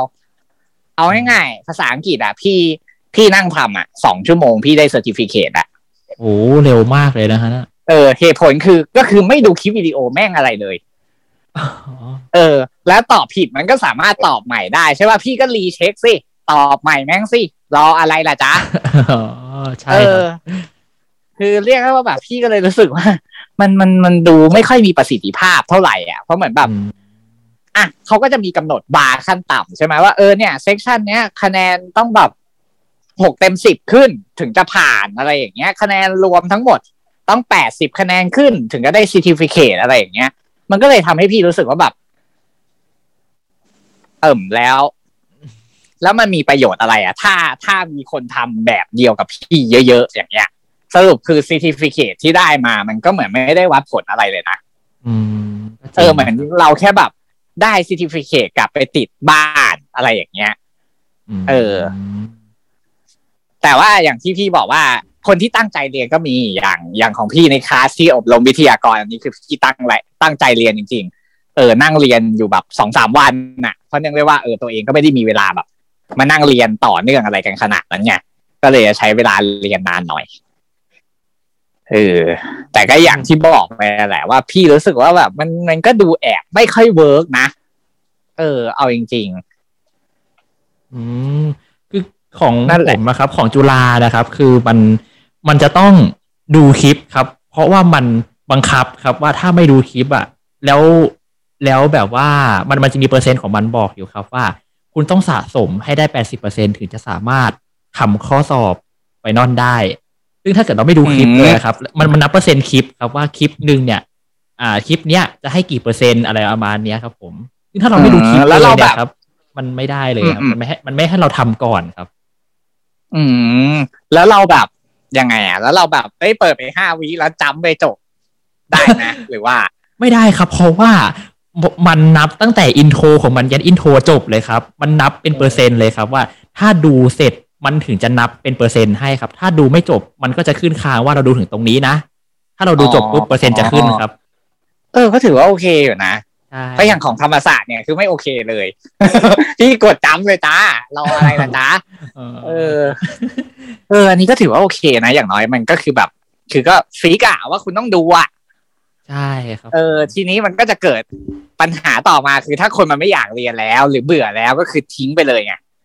ซึ่งมันก็ใช่ครับอารมณ์ย้อนกลับไปตรงที่เราบอกว่าแบบเรียนออนไลน์นานๆมันก็เบื่อ เออ อันนี้มันก็ย้อนกลับมาเป็น session นี้เหมือนกันเหมือนแบบ ถ้าเราเบื่อแบบ ถึงในจุดที่ว่าเออเราไม่อยากเรียนต่อแล้ว เราก็ไปเลยจ้า bye bye ไม่เรียนแล้ว certificate ก็ไม่เอาก็ได้ แต่มันให้เวลาประมาณสองเดือนนะครับ ในการเรียนผมว่า อย่างน้อยก็น่าจะมีเวลาไปเรียนบ้าง อันนี้มันก็แล้วแต่ใช่ครับคนด้วยนะอ่าอะกลับมาต่อ เราอยากให้แก้อะไรอีกนอกจากอินเทอร์เน็ตอืม แล้วก็อะไรอีกอย่างหนึ่งที่เราพูดมาลืมเฉย อะไรนะผมก็ลืมเหมือนกันครับอะเอาเป็นว่าอินเทอร์เน็ตและประเด็นหนึ่ง อยากให้แก้อะไรอีก อืม จริง ๆ แล้วผมอยากจะถามโด่งครับ เพราะว่าโด่งเนี่ยเขาเรียนออนไลน์ตั้งแต่เทอมแรกมาตลอดเลยครับ ผม ซึ่งคนเนี้ยเขาจะมีประสบการณ์มากกว่าผมครับ ของผมอะมันนิดนิดหน่อยหน่อยๆครับ เลยอาจจะยังไม่รู้มาก เดี๋ยวจะขอส่งไม้ต่อให้โด่ง พูดได้เลยครับดีเลยครับได้ได้เลยครับเสียงตาเชิญครับโอเคครับผมก็ในส่วนของผมนะครับ ผม context ของผมจะต่างจากของบอสแล้วก็ของเพื่อนนิดนึง อ่าตรงที่ว่าผมเรียนปริญญาโทอยู่ด้วยตอนนี้ครับ ผมก็เอ่อคือเอ่อถ้าเป็นเรื่องเดี๋ยวขอกลับไปเรื่องฝึกงานก่อนนะครับ ผมก็ของผมมันไม่มี ไม่มีฝึกงานครับ ผมมหาวิทยาลัยผมไม่มีฝึกงานอยู่แล้วครับอืมก็เลยเรื่องของผลกระทบต่อต่อด้านการฝึกงานเนี้ยไม่ค่อยมีเท่าไหร่อะเดี๋ยวเดี๋ยวต้องบอกให้เข้าใจบริบทก่อนนิดนึงคือ ผมก็จบจากคณะอ่าการเรียนภาษาเหมือนกันครับ ผมคณะศิลปศาสตร์และวิทยาศาสตร์อืมที่อืมอืมมหาวิทยาลัยเกษตรศาสตร์ ส่วนในด้านในในด้านปริญญาโทเนี่ยตอนนี้ก็กำลังศึกษาอยู่ที่คณะอักษรศาสตร์จุฬาลงกรณ์มหาวิทยาลัยครับ ผมอืมอืมเอามอเดียวกับอาจารย์นัทวิ อาจารย์โจ๊กเลย อาจารย์โจ๊กเรียนปอปอเอกอยู่ที่จุฬาลงกรณ์มหาวิทยาลัยเหมือนกันอ๋ออืมครับผมแต่แค่คนละคณะ อืมครับตรอะงนี้ต่อเลยโอเคครับ ก็กลับมาตรงส่วนของปอตรีก่อนแล้วกันครับ ผมเพราะว่าปอโทนี่ก็เป็นเรื่องในอนาคตอืมก็ปอตรีเนี่ยในถ้าถ้าเป็นมหาวิทยาลัยของผมเนี่ยก็ไม่มีอย่างที่บอกว่าไม่มีอันฝึกงานอยู่แล้วครับผม ส่วน เรื่องอื่นๆ เนี่ย เช่นเรื่องการปรับแก้ในส่วนของอินเทอร์เน็ต เนี่ย คือของผมเนี่ยมันมันมีประเด็นอยู่ฮะเรื่องนี้คือมีอาจารย์มีอาจารย์คนหนึ่งเนี่ยเขาเป็นอาจารย์จากออสเตรเลียแล้วกันครับ ผมเขาเถียงเขาเถียงสุดๆเลยว่าแบบอินเทอร์เน็ตไม่ใช่ปัญหาของของพวกคุณ เพราะว่าประเทศไทยเนี่ย ติดอันดับสองอินเทอร์เน็ตที่แรงที่สุดในโลกฉะนั้นคุณเอาอินเทอร์เน็ตมาอ้างไม่ได้ คือมันก็เป็นอะไรที่ น่าหงุดหงิดพอสมควรคือ คือเขาแค่ดูสถิติเขาว่าอินเทอร์เน็ตมันแรง แต่ว่าเขาไม่ดูว่าอินเทอร์เน็ตมันไม่เสถียรอ่าฉะนั้นเนี่ยปัญปัญหาในการปัญหาเรื่องอินเทอร์เน็ตในการเรียนออนไลน์เนี่ยมันมีแน่นอนครับ ผมอ่าการการแก้ปัญหาในส่วนของอินเทอร์เน็ต ผมว่า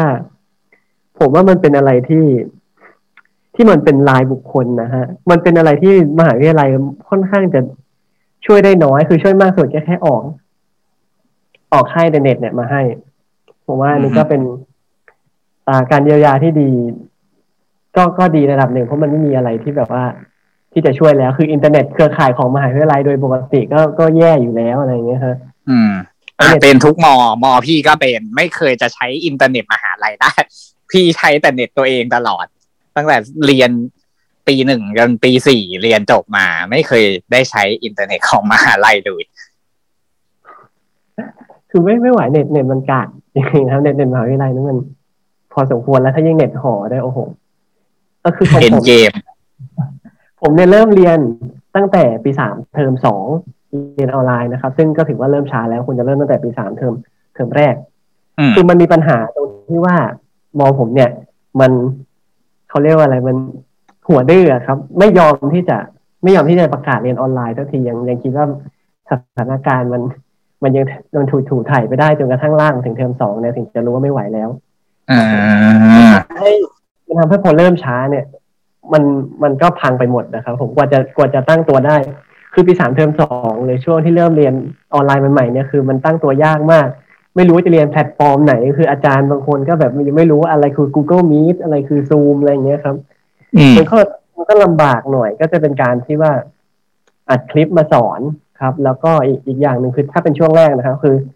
เรียนในการ call call ในแพลตฟอร์ม ก็คือ call ในไลน์เลยครับโอ้โหลายนี่คือตายตายสนิทอย่างกากเลย คือมันแย่ไลน์นี่แย่มากทำอะไรไม่ได้อ่า share screen อะไรก็ไม่ได้เลยก็ก็ก็คุยกันได้อย่างเดียวแล้วก็มันก็เลยมีการร้องเรียนว่าเออมันไม่ควรจะติด ไม่ควรจะมีเรื่องเรียนเข้ามาอยู่ใน ไม่ควรจะใช้ไลน์ในการเรียนหรือสื่อสารอะไรในเกี่ยวกับการเรียน เพราะว่า เขามองว่าไลน์มันเป็นพื้นที่ส่วนบุคคลครับ มันมันไม่ใช่พื้นที่ที่มาติดต่อเรื่องเรียน ก็เลยเปลี่ยนเป็น Google Classroom อะไรพวกนี้ก็เพิ่งจะมาตั้งตัวได้ตอนตอนปีสี่เนะครับผมก็ใช้ใช้เวลาไปเสียเสียเวลาทุลักทุเลไปเทอมหนึ่งเหมือนกันครับอืมไอ้ซึ่งไอการเสียเวลานี่มันทำให้การสอบ final ของของปีสามเทอมสองเนี่ยมันมันแย่ไปด้วยเพราะเขาไม่รู้สอบยังไง เขาใช้วิธีการสอบแบบที่เขาใช้ข้อสอบชุดเดิมกับที่สอบในในห้องนะฮะมันเลยทำให้ โกงกันแบบว่าอื้อหืออุตลุดใช่คือการการแบบมีกลุ่มไลน์การปรึกษากันอะไรอย่างนี้ก็ ก็คือแบบทำเต็มที่แล้วแล้วปีสามเทอมสองเนี่ยมันจะมีวิชาหนึ่งของผมนะครับ คือ public speaking คือพูดในที่สาธารณะเนี่ย มันมีปัญหาตรงที่ว่าเขามันมีคนที่สอบไปแล้วครึ่งหนึ่งที่สอบในห้อง กับอืมอีกครึ่งหนึ่งที่ยังไม่สอบ และอีกครึ่งหนึ่งเนี่ยเขาเปลี่ยนเป็นวิธีอัดคลิป แล้วมันไม่แฟร์กับคนที่สอบในห้องตรงที่ว่าอัดคลิปมันอัดได้หลายรอบครับ ส่วนการพูดในห้องมันมันพูดได้แค่รอบเดียวอืมแล้วซึ่งผมผมเป็นคนสุดท้ายที่สอบในห้องพอดีถึงคิวผมพอดีแน่ดวงดีดวงดีไปฮะ คะแนนก็ไร่หล่อตามตามนั้นอ่าแล้วครับ แล้วเขาปรับแก้ให้อะไรยังไงไหมหรือว่า ช่างมัน ก็ช่างมันครับผม very good well done มากจ้ะการการ grading ก็ช่างมันครับ คือผมเคยคุยกับอาจารย์แล้วครั้งแรกว่า จะให้สอบแบบไหนจะจะอัดคลิปไหมเขาบอกว่าไม่อัดคลิป เพราะว่ามันไม่แฟร์แต่คนที่สอบไปแล้ว ผมก็สบายใจสักพักหนึ่งประกาศว่าอัดคลิป ผมก็งงเหมือนกันเรียบร้อย ก็ไม่แฟร์เลยทีนี้ สมใจอาจารย์ทันทีอืมที่รู้สึกว่าไม่แฟร์ก็ไม่แฟร์จริง ๆ เลยเนี่ยก็ไม่แฟร์จริงๆนะครับ แต่ มีอีกวิธีหนึ่งที่เขาพยายามแก้ไข ไม่ใช่วิชานี้นะครับ วิชาอื่นที่เป็นการสอบแบบข้อเขียน คือการเขาเห็นว่าสอบเนี่ยมันยังไงมันดูได้แล้ว แล้วก็คือใช้วิธีการที่ว่าลดเวลาสอบ จากสามอืมชั่วโมงเหลือสองชั่วโมงอะไรเงี้ยครับข้อสอบข้อเขียนสามข้อผมว่ามัน อันนี้ไม่เวิร์คเท่าไหร่ คือมันมันไม่ก็แก้ปัญหาเท่าไหร่นะฮะ คือเขาเขาก็เขาบอกว่าอ่านนั้นเมื่ออ่านได้ก็ลดเวลาลงอะไรเงี้ยมันก็ อืมก็อารมณ์เหมือนแบบ open book ได้ อะลดเวลาลงอะไรอย่างนี้ใช่ไหมครับผมลดเวลาลงเหลือสองชั่วโมงสามข้อเลยจากจากที่ควรจะทำชั่วโมงละข้อ อ่า แต่กว่าเราจะ open เจอเนี่ยก็อืมก็นานนะก็นานพอสมควรถือว่าก็ต้องอ่านหนังสือก่อนครับผม แล้วก็ใช่แล้วก็มีอีกวิธีหนึ่งที่ที่ไว้จับที่อาจารย์เนี่ยเขาไว้จับโกงคือ คือเขาดูภาษาครับผม เขาดูการสไตล์สไตล์ภาษาสไตล์การเขียน คือเขาเอาข้อสอบ final ที่เราทำที่เราทำออนไลน์เนี่ยไปเทียบกับข้อสอบที่เราทำในห้องตอนตอน midterm ครับอืมคือถ้าเทียบกันแล้วสำนวนภาษามันไม่เหมือนกันเนี่ย ก็ถือว่าโกงอืมซึ่งก็ผมไม่รู้ว่ามัน work หรือเปล่านะแต่ว่าผมไม่คิดว่าแบบเวลาเดือนเดียวคนเรามันก็ไม่น่าเปลี่ยนสไตล์การเขียนได้ขนาดนั้น อืม อืม ก็ อาจจะใช้ได้ แล้วก็มีอีกวิธีหนึ่งก็คือการสอบ take home อืมก็ให้เวลาเป็นวันๆอะไรเงี้ย ซึ่งผมผมในส่วนส่วนตัวผมคิดว่าถ้าใช้แบบว่าการสอบจริงๆอะสอบ take home น่าจะเป็นอะไรที่ work ที่สุด เพราะว่า อ่ามันมันมันแก้ปัญหาได้อย่างหนึ่งคืออินเทอร์เน็ต มันคือปัญหาทางเทคนิคทางการสอบเนี่ยครับ มันไฟดับตอนสอบอยู่อะไรเงี้ยครับ ผมมัน เอจะอเออเออเนี่ยเป็นปัญหาที่พี่อยากรู้มากเลยว่าเออแล้วถ้าอยู่ดีๆไฟดับตอนสอบระหว่างสอบอะไรอย่างเงี้ย อาจารย์เขาจะทำยังไง เพราะว่าพี่อะเคยได้ยินมาอยู่ว่าบางที่เขาก็เหมือนกับว่า กลายเป็นศูนย์ไปเลยอย่างเงี้ย ซึ่งแบบอ้าวแล้วฉันอุตส่าห์สอบมาตั้งนานอะอืมเออ คะแนนกลายเป็นศูนย์ไปเลยอย่างเงี้ยแบบเฮ้ยมันก็ไม่แฟร์ดิแต่บางคนก็เหมือนประมาณว่าอะเดี๋ยวให้มาสอบใหม่อะไรอย่างเงี้ย อะซึ่งมันก็ดีหน่อย อันนี้ผมโดนมาจากตัวไฟดับเนี่ยอ่า คือผมทำผมทำข้อสอบอยู่อยู่ที่หอครับตอนนั้นแล้วฝนมันตก คือก็ไม่คิดว่าไฟดับหรอกทำไปสักพักหนึ่งไฟดับ ก็ก็บอกอาจารย์ครับว่า แต่โชคโชคดีที่มันมันเหมือนแค่ไฟตกแป๊บเดียวเฉยๆครับ แต่บอกบอกอาจารย์ว่าอาจารย์ครับ ผมไทยตกครับอาจารย์ แล้วมันอืมมันมันแย่อย่างหนึ่งตรงที่ว่า ข้อสอบที่อาจารย์เขาเลือกให้สอบเนี่ยมันดันเป็นข้อสอบแนว speed test ก็คือทำข้อหนึ่งส่งแล้วจะให้ข้อหนึ่งแล้วก็ส่งไปอะไรเงี้ยครับ ให้เวลาข้อละสิบห้านาที ถ้าส่งส่งเลยสิบห้านาทีก็ ก็ถือว่าหักคะแนนในข้อแรกอย่างเงี้ยครับ แล้วผมเนี่ยไฟมาตกตอนข้อสองแล้วคือบอกอาจารย์ว่าอาจารย์ครับ ผมไฟตกเขาก็เลยอะยืดเวลาให้ เขาบอกใครสำหรับใครที่แบบไฟดับไฟตกอะไรเงี้ยก็ ก็ยืดเวลาให้อะไรเงี้ยครับผมส่วนใครที่แบบไฟดับจริง ๆ ในข้อไหนก็ ก็บอกมาเดี๋ยวเขาจะให้ทำข้อนั้นใหม่อีกรอบหนึ่งอะไรอืเงี้ยม ก็ก็ดีเลยนะเอาจริงๆเพราะอย่างน้อยมันก็เหมือนประมาณว่าแบบเขาก็ยังให้โอกาสนักศึกษาในการที่ได้ทำข้อสอบในข้อนั้นต่อครับอืมถือโอ้ยังพอเข้าใจเราอยู่ ถือว่าดีถือว่าดี อันนี้แบบ work มากเลยจริงอืมครับแล้วก็จะมีแบบบางวิชาที่มันแบบว่า ก็ยังเป็นสอบสอบอะไรนะยังเป็นสอบข้อข้อกาอยู่ดีอะครับ อันนั้นก็ อันนั้นก็ถือว่าไม่ปรับไม่ปรับตัวอะไรเลย มันมีมันมีบางวิชาที่เป็นข้อกา แล้วแบบว่าใช้ภาษาเดียวกันกับที่ใช้ในในในสไลด์อะครับผมวิธีก็คือแบบว่าก๊อปก๊อปโจทย์ แล้วก็แบบว่าเข้าไปในสไลด์ control F วางก็เจอเจอเลยๆอืมก็ถือว่า ถือว่ามันก็มีวิชาอย่างนี้อยู่ แต่ว่าบางวิชาเนี่ยก็ใช่อินดี้สุดที่เคยเจอก็คือ ก็คือ ให้อ่าวิชาวรรณกรรมอย่างเงี้ยครับผมอืมปกติแล้วเขาจะให้ให้ให้ตีความวรรณกรรมตีความวรรณคดีครับ แต่เป็นสอบก็ให้แต่งวรรณกรรมมาส่งเลยอะไรเงี้ยภายในสามชั่วโมงอืมเรื่องหนึ่งก็โอเคอยู่ แล้วก็ที่ผมโดนมาก็คือ อ่า อันนี้ลอกไม่ได้ก็คือให้ตั้งคำถามเองตอบเอง อ่าลอกไม่ได้แล้วแหละจะลอกยังไงอะตั้งเองอ้าวตอบเองเนี่ย ถ้าถ้าลอกกันได้เนี่ยโคตรเก่งเลยนะเออเอาจริงครับ อันนี้ก็อ่าถือว่าอันนี้ อันนี้ effective สุดตั้งตั้งคำถามเองตอบเอง แต่ว่า แต่ว่าไม่ทำทำไม่ได้ทุกวิชาครับอ่าครับส่วนส่วนเรื่องเล็กอ่าถ้ากลับมาถึงประเด็นแบบว่า ความคิดความขี้เกียจอะไรเงี้ยนะครับผม แล้วแบบว่าอัดอัดคลิป คือของเอ้ยไม่ใช่อัดคลิปเออคือ record อืม re record หน้าจอเนี่ยคือของผมเนี่ยไม่ทำเพราะว่าคือเขาอาจารย์เนี่ยเขาบอกไว้แล้วว่าอย่า record อะไร เพราะมันผิดกฎหมายคือเขาบอกว่า re cord โดยไม่ขอ consent ไม่ได้โดยโดยโดยไม่ขออนุญาตไม่ได้เนี่ยครับคนก็อ่าใช่ใช่เพราะว่าอย่างของของที่คลาสสอนของที่ทำงานพี่อะเออ อันเนี้ยอาจารย์เขาจะเป็นคน record ให้ แล้วเขาจะส่งไปให้ อีกทีหนึ่งถ้านักศึกษาขอมา เออ เพราะว่าเขาใช้เป็นระบบแบบนี้ เขาถือว่าเหมือนประมาณว่าแบบยังไงอะเขาเขากลัวอะไรสักอย่างพี่จำไม่ได้แล้วตอนนั้นที่นั่งนั่งคุยกับอาจารย์เขาอะนะเพราะว่าพี่ไปช่วยดูแลระบบให้ไงเออเขาก็เหมือนประมาณว่าเขาไม่อยากให้นักศึกษาเลคคอร์ดกันเอง เออเขาก็เลยใช้ตัดปัญหาด้วยการที่ว่าเขาเลคคอร์ดให้เลย อยากได้บอกเดี๋ยวจัดให้ เออ แล้วอาจารย์เขาก็อัพไฟล์โหลดขึ้น Google Drive แล้วก็ส่งไปให้นักศึกษาทุกอาทิตย์เลยเผื่อแบบอะนักศึกษาไม่เข้าใจอะไรยังไง อะเอาวิดีโอที่อาจารย์อัดไปให้ไปเปิดรีรันดูได้ เออ อันนี้เป็นของแบบจากที่ทำงานพี่อะนะเอออืมก็ดีครับอันนั้นก็ถือว่าอาจารย์ช่วยเยอะเลยใช่ไม่ค่อยจะ record อะไรให้ แล้วก็ไม่ให้ record ด้วย งงเหมือนกัน เออ มันก็เลยกลายว่าแบบเราก็ต้องตั้งใจเรียนให้มากเลยอะเนาะส่วนใหญ่ก็จะเป็นแล้วสไตล์การสอนส่วนใหญ่ก็จะเป็น live lecture ครับผมก็ก็เปิดแบบว่าการสอนแบบสดอะไรเงี้ย แต่ว่าถ้าเป็นอัดคลิปเนี่ยก็จะ ผมไม่ไม่เคย ถ้าในในป.ตรีผมไม่เคยเรียนวิชาที่อัดคลิปแต่เห็นเพื่อนเนี่ย เพื่อนเนี่ยเรียนอยู่แล้วคือแบบว่า คืองงเพราะว่าอาจารย์เนี่ย คืออัดอัดคลิปแต่ไม่ยอมส่งมาให้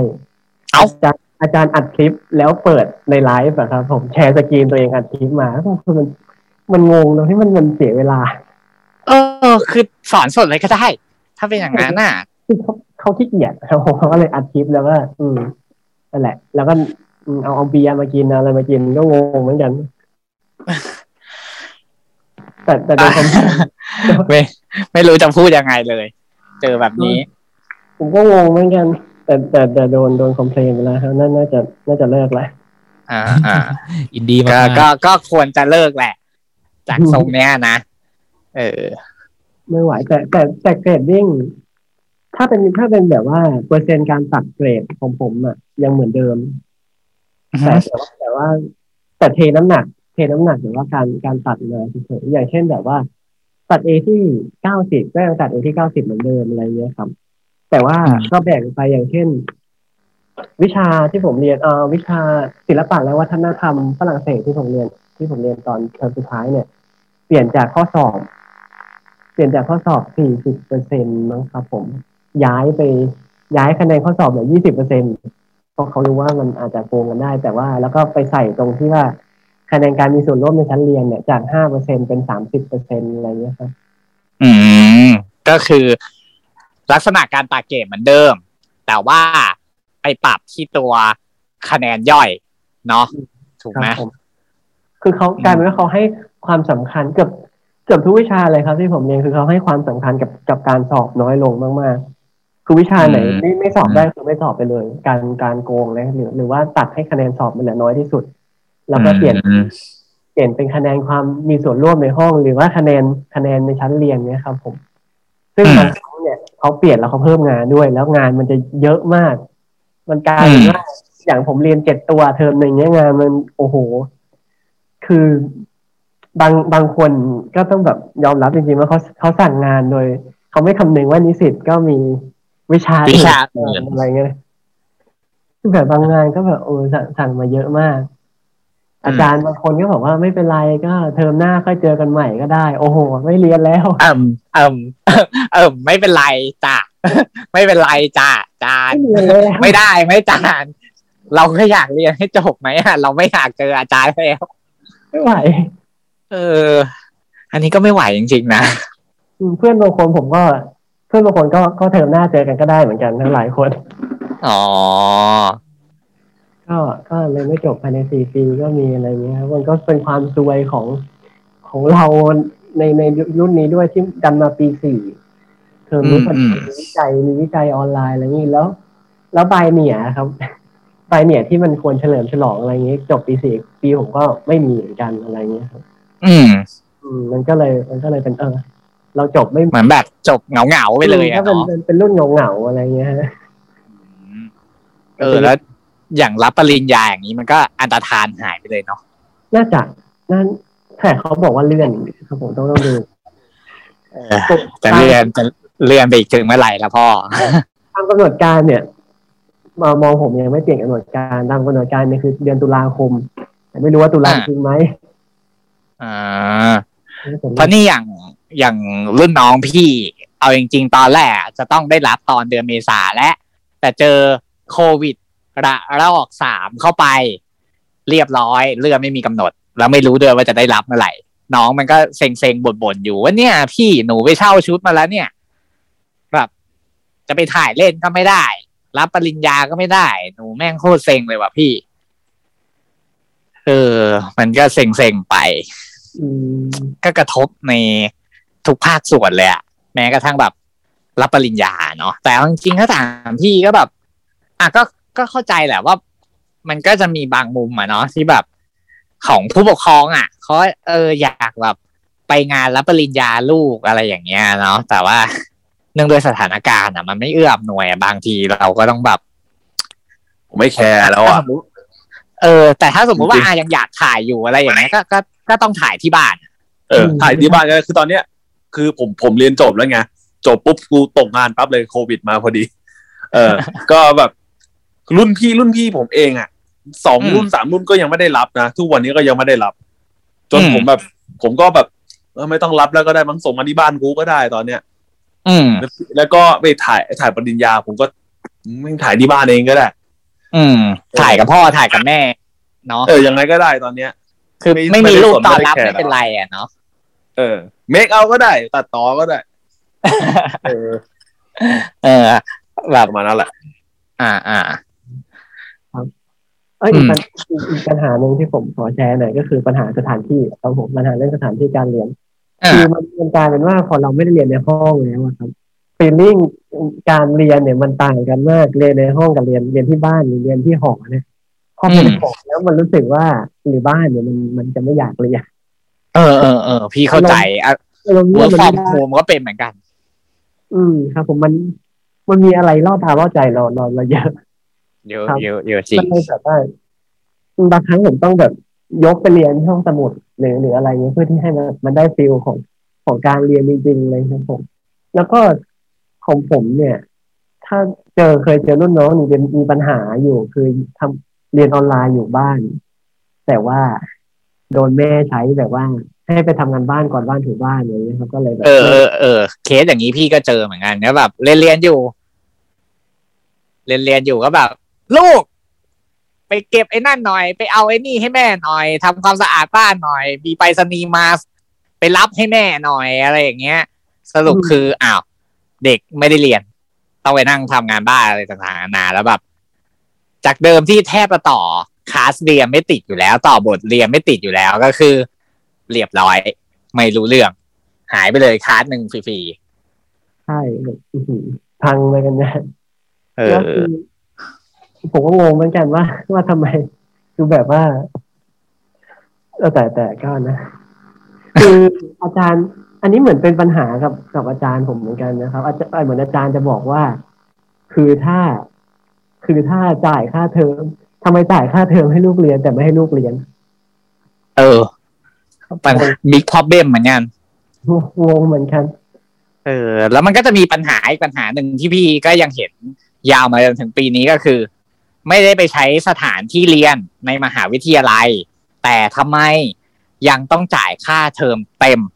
หรือลดก็ลดแบบ ค่าเทอมสี่หมื่นลดแค่พันเดียว เอออันมันมันก็เป็นอีกหนึ่งปัญหาเหมือนกันใช่ใช่ครับผมผมมองผมก็พยายามจะเรียกว่าประท้วงผลักดันอ่าอ่า ให้มันลดค่าเทอมเลยตอนแรกเนี่ยจะไม่ลดเลยผลักดันให้มันลดสิบเปอร์เซ็นก็น่าเกลียดถึงสิบเปอร์เซ็นต์นี่แบบโอ้โห มันก็นิดเดียวอะเนาะเออมันมันก็นิดเดียวคือมันเราไม่ได้ใช้อะไรเลยในมองอ่าอ่าก็ตอนตอนนี้ประชุมอยู่ว่าเขาบอกอาจจะสามสิบสามสิบเปอร์เซ็นต์ว่าก็น่าจะโอเคอยู่อืมอืมคือเราไม่ได้ใช้เลยเลย แต่ว่าถ้าเทอมปอโทที่ผมไปดู ยังไม่ลดเลยผมงงเหมือนกันประกาศสิบว่าลดสิบเปอร์เซ็นต์นะ แต่ผมเข้าไปดูลดห้าสิบบาทงงห้าสิบบาท แต่น่าจะมีการลดในอนาคตนะอ่าอ่าครับ อืม แล้วแบบปัญหาที่เราอยากให้แก้มากที่สุดอะไรอย่างเงี้ย ตั้งแต่เราที่แบบ เจอมาเลยอะ เอาที่เราอยากแก้นะ เราอยากให้แก้อะไร อยากให้แก้ อะไรเหรอเออใช่เพราะว่าหลักๆที่เราแชร์มาตอนเนี้ยก็คือปัญหาที่เราเจอ เออ แต่แบบอะไรที่เราแบบ อยากให้แก้ อืมครับผมก็ คือสำหรับผมเนี่ยผมว่าอินเทอร์เน็ต ถ้าถ้าเป็นสำหรับคนอื่นที่พูดว่าอินเทอร์เน็ตเนี่ยผมว่ามันมันเป็นอะไรที่เรา มันค่อนข้างจะยากครับผมต่อเขาแล้วก็ คือเขาให้ตังค์เรามาเนี่ยมันก็ช่วยได้ระดับหนึ่งแต่ว่าปัญหาที่ให้แก้เนี่ยน่าจะเป็นปัญหาที่ตัวบุคคลครับผม คือผมว่าอาอาจารย์ที่ที่สอนออนไลน์เนี่ย ควรจะมีเขาเรียกอะไรอะความเห็นอกเห็นใจอะครับ กับกับตัวนิสิตว่าบางอย่างมันมันไม่ใช่ปัญหาของเราจริง ๆ นะครับผม มันเป็นปัญหาที่เทคนิคมีปัญหาที่นู่นนี่นั่นอย่างเงี้ยครับ แต่อืมอาจารย์บางคนเขาก็จำจำว่าเออมันก็ มันเขาก็นับปัญหานี้เป็นปัญหาที่เรา ที่เราแบบเป็นเป็นปัญหาของเราเฉยเลยอะไรเงี้ยครับ ผมแต่ว่าอ่าถ้าอาจารย์แบบปณีประนอมหรือว่า เออ พอจะที่จะแบบเห็นอกเห็นใจเห็น เออว่าเราแบบ เป็นอย่างนี้นะอย่างนี้นะ มันไม่ใช่อะไรของเรานะก็ก็ก็จะจะดีขึ้นมาก เพราะว่าของผมเนี่ยปัญปัญหาใหญ่ๆเลยเนี่ย ของโมผมก็คืออาจารย์เนี่ยค่อนข้างจะเขาเรียกอะไรชุนเฉียวบางบางทีที่มีปัญหาสำหรับเกรี้ยวอาจารย์กราดใช่จะมีอาจารย์บางท่านที่แบบก็ก็จะเกรี้ยวกราด หน่อยนึงอะไรเงี้ยครับผมมคืออมบางแล้วก็จะเป็นที่ระบบอะไรเงี้ยครับ ก็แบบว่าคืออากูเกิลเนี่ยมันมีจะมีระบบหนึ่งที่เอาไว้เช็ค time stamp ได้ว่าออกเมื่อไหร่เข้าเมื่อไหร่ อืมอืมครับผมแต่ว่ามันมีบางคนเนี่ยที่ที่อยู่ในในในคลาสตลอดเวลาเลยนะ แต่ว่าไทม์สแตมป์เนี่ยบอกว่าไม่ได้อยู่อ้าวไม่เข้าคลาสก็งงเหมือนกันนะครับผมมันก็เลยเป็น มันก็เป็นปัญหาตรงที่ว่า เออ เขาต้องเข้าใจเรามากกว่านี้นิดนึงอะไรเงี้ยครับผมส่วนเรื่องหลักสูตรอะไรผม ผมคิดว่าเขาเขาปรับค่อนข้างโอเคในในระดับหนึ่งแล้วครับ อืม อืม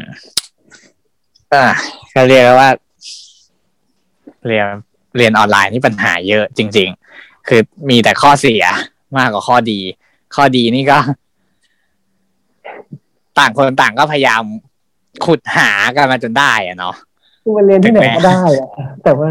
แต่ว่าที่ไหนก็ได้นี่มันก็ไม่ใช่ที่เรียนเท่าไหร่ใช่อ่า อันนี้แบบ อันนี้จริง ๆเป็นน้องที่เขาอยากแบบ ตอนแรกพี่อะไปชวนมาคุย แต่เสร็จปุ๊บเขาอะ ก็ชิ่งพี่ไป พี่ก็เลยใช้ว่า อ่าโอเค ถ้าเราไม่มาคุย พี่ขอถามคำถามเบื้องต้นมาแล้วกัน ก็เลยเหมือนประมาณว่าจะเอามาแชร์ เพิ่มอีกนิดนึง แล้วเดี๋ยว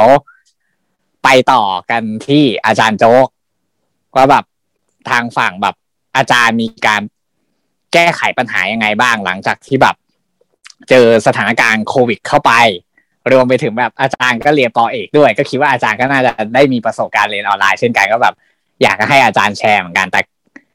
ขอนิดนึงขั้นนิดนึงแบบแชร์ เพราะว่าอันเนี้ยของน้องที่ พี่ไปคุยมา อันเนี้ยเขาเรียนคณะนิเทศศาสตร์ของมหาวิทยาลัยหนึ่งอ่า พี่ก็ถามเขาว่า เออ เนี่ย เราเรียนนิเทศอะนิเทศมันก็จะต้องมีการออกกองอะไรต่างๆนานา แล้วทีเนี้ย พอเราไม่ได้ออกกอง อาจารย์เขาปรับอะไรยังไงบ้าง กล้องก็ไม่ได้จับอะไรก็ไม่ได้จับฟิลความเป็นการเรียนนิเทศเนี่ย มันหายไปเยอะ แน่นอนแหละ อันเนี้ยมันหายอยู่แล้ว น้องมันก็บอกโหพี่แม่งแบบ แทนที่เออ ผมไม่ได้ลองใช้กล้องของทางมหาลัย ลองใช้อุปกรณ์อะไรต่างๆนานามันก็ไม่ได้ใช้ แล้วทีนี้เรื่องการปรับการเรียนการสอน น้องก็บอกว่า พอมันไม่สามารถออกกองได้ เขาก็เลยเปลี่ยนเป็นด้วยการที่ว่า ให้วาดสตอรี่บอร์ดส่ง หรืออัดคลิปวิดีโอสั้นๆ ส่งอาจารย์แทน ซึ่งพี่ก็รู้สึกแบบ โอ้โห คือ feeling ของวิชานิเทศที่คือหาย หายแทบจะหายดับสิ้นเลยนะ จากที่ฟังมาเนี่ย คือแบบมันเป็นหนึ่งในวิชาที่ มันต้องอยู่กับอุปกรณ์เยอะมากอะแล้วมันต้องออกไป location ต่างๆ เพื่อที่จะ create ผลงานมา แต่กลายเป็นว่าประสบการณ์ตรงนั้นหายไปเลย พี่ก็รู้สึกว่าแบบนิเทศศาสตร์นี่ก็ถือว่าเป็นหนึ่งในวิชาที่ไม่เหมาะกับการเรียนออนไลน์อย่างแรง เพราะถ้าแบบนั่งจ่ายค่าเทอมสี่หมื่นอย่างเงี้ย หรือต่อให้แบบเขาปรับลดอะไรให้ต่างๆนานาแล้ว พี่ก็รู้สึกว่า เฮ้ยมันมันไม่โอเคเปล่าวะกับการที่แบบ เรียนอัดวิดีโอสั้นๆทำวิดีโอสั้นๆวาด storyboard ส่งอาจารย์ได้คะแนนแล้วจบ แล้วสรุปคือ คือเรียนมาเหมือนแบบได้แค่ทฤษฎีอะแต่ปฏิบัติไม่ได้เลย ประสบการณ์ร่วมของ คณะนิเทศศาสตร์ไม่ได้เลย แล้วสรุป เราเรียนอะไรไป เออ มันก็เป็นสิ่งที่พี่รู้สึกแบบความเป็นนิเทศศาสตร์ที่มันหายไปเยอะมากเลยนะกับการแค่ว่าจับกล้องเพื่อไปถ่ายก็ไม่ได้ ออกกองก็ไม่ได้ คือสงสารเหมือนกันอะสำหรับสาขาวิชาที่มันจะต้องแบบออกไปข้างนอกอะ แย่มากเลยอะเอาจริง ๆ อันนี้ก็คือแบบในในเซกชันของนิเทศศาสตร์ที่เขาแบบเขาแชร์มาให้สั้นๆนะนะ ซึ่งฟังแล้วก็สลดใจจริง ๆ ก็ได้แต่แบบเป็นกำลังใจให้กับน้องน้องก็ต้องต่อสู้และลบลาค่าฟันกันไปในสถานการณ์แบบนี้ที่ดูถ้าจะไม่มีวี่แววจะดีขึ้นเลย โอเค อะ ก็ส่งไม้ต่อให้กับ อาจารย์โจ๊กต่อเลย อยากให้อาจารย์แบบช่วยแชร์แบบประสบการณ์เรียนออนไลน์ปอเอกของอาจารย์ก่อน แล้วแบบต่อกันในเซกชันที่ว่าทางงานของอาจารย์อะไรอย่างเงี้ย พอเจอสถานการณ์โควิดเข้าไปอะ มันจะต้องมีการมาปรับ pattern การเรียนการสอนจากรูปแบบในห้องมาเป็นออนไลน์ ทางของอาจารย์ที่แบบทำงานสังกัด กระทรวงอะไรอย่างเงี้ยแบบ ข้างในเขามีการแบบปรับอะไรยังไงบ้าง มีรับ feedback เด็กไปอะไรยังไงบ้างไหมเพื่อที่จะเอาไปนั่งปรับแพทเทิร์นแล้วก็ส่งต่อให้กับอาจารย์ ส่งต่อให้กับครูประจำแต่ละโรงเรียนแล้วแบบ พอส่งต่อไปแล้ว มีปัญหาอะไรเกิดขึ้นแล้ว ยังมีแก้ไขอะไรยังไงต่ออยู่ เพราะเรียกได้ว่า การเรียนออนไลน์มันมีปัญหา เกิดขึ้นได้ตลอดเวลาอยู่แล้ว เพราะขนาดแค่ของน้องๆเนี่ย แค่เรียนมาอย่างเงี้ย มันก็มีปัญหาเยอะแยะมากเลย แล้วแบบของทางอาจารย์แบบทำอะไรกันยังไงบ้าง อันนี้ก็แบบ อยากให้อาจารย์แชร์กันสักนิดนึงเขาคิดว่าคุณผู้ฟังเขาคงอยากจะรู้เหมือนกัน ว่าแบบทางระดับผู้ใหญ่อะไรอย่างเงี้ยเขาทำอะไรกันบ้าง โอเคครับ ก็เอาประเด็นแรกก่อนเนาะประเด็นที่ถามเกี่ยวกับว่าเออตอนที่ครูเรียนออนไลน์มันมันเป็นยังไงบ้างอะไรเงี้ยนะครับอ่าถามนี้ก็ความจริงแล้วถามว่ามันต่างไหมมันก็ต่างแหละ เราควรจะได้ไปเรียนที่ที่ห้องเรียนเนาะแล้วก็มีการอภิปราย ทีเนี้ยเนื่องจากพอตอนเรียนระดับอ่าปริญญาเอกเนี่ยมันอาจจะแตกต่างจากตอนปริญญาตรี ตรงที่ว่ามันเน้นการมาอภิปรายกันมากกว่าการฟังบรรยายอะ่ะอือฮึ ก็เป็นลักษณะของการเรียนรู้ด้วยตัวเองซะเยอะอย่างเงี้ยมันก็เลยทำให้เราก็ต้องศึกษาด้วยตัวเองอยู่แล้วก่อนที่จะไปอภิปรายกัน แล้วมันก็จะเกิดการติดขัดตรงที่ว่าพอมันมาอยู่บนระบบออนไลน์เนี่ยบางทีเราก็ไม่รู้ว่าเดี๋ยวใครจะพูดเดี๋ยวใครจะอะไรยังไงอย่างเงี้ย อาจารย์ก็จะอาจารย์ที่สอนนะนะก็จะ manage คลาสแบบยากหน่อยนึงเพราะถ้าเกิดเราอยู่กันในห้องเรียนเดียวกันเนี่ยเราก็รู้ว่าใครจะพูดต่อใครยกมือใครมีทีท่าเหมือนว่า อยากจะแสดงความคิดเห็นอย่างเงี้ย แต่พอมันเป็นรูปแบบออนไลน์มันก็จะยากหน่อยนึงแต่ถามว่าเรื่องสัญญาณเน็ตมีปัญหาไหมก็ไม่ค่อยมีนะเออแล้วก็ครูก็ค่อนข้างจะสามารถอ่าสะดวกด้วยเอาเข้าจริง ๆ แล้วเนี่ยเพราะเราลดเวลาการเดินทางที่จะไปเรียน เราก็ไม่ต้องเสียเวลาในการเดินทางอะ่ะ หรือว่าบางทีเราก็สามารถจะ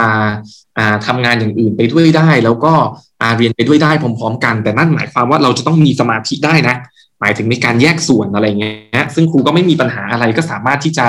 แยกส่วนได้อยู่สำหรับการเรียนไปด้วย แล้วก็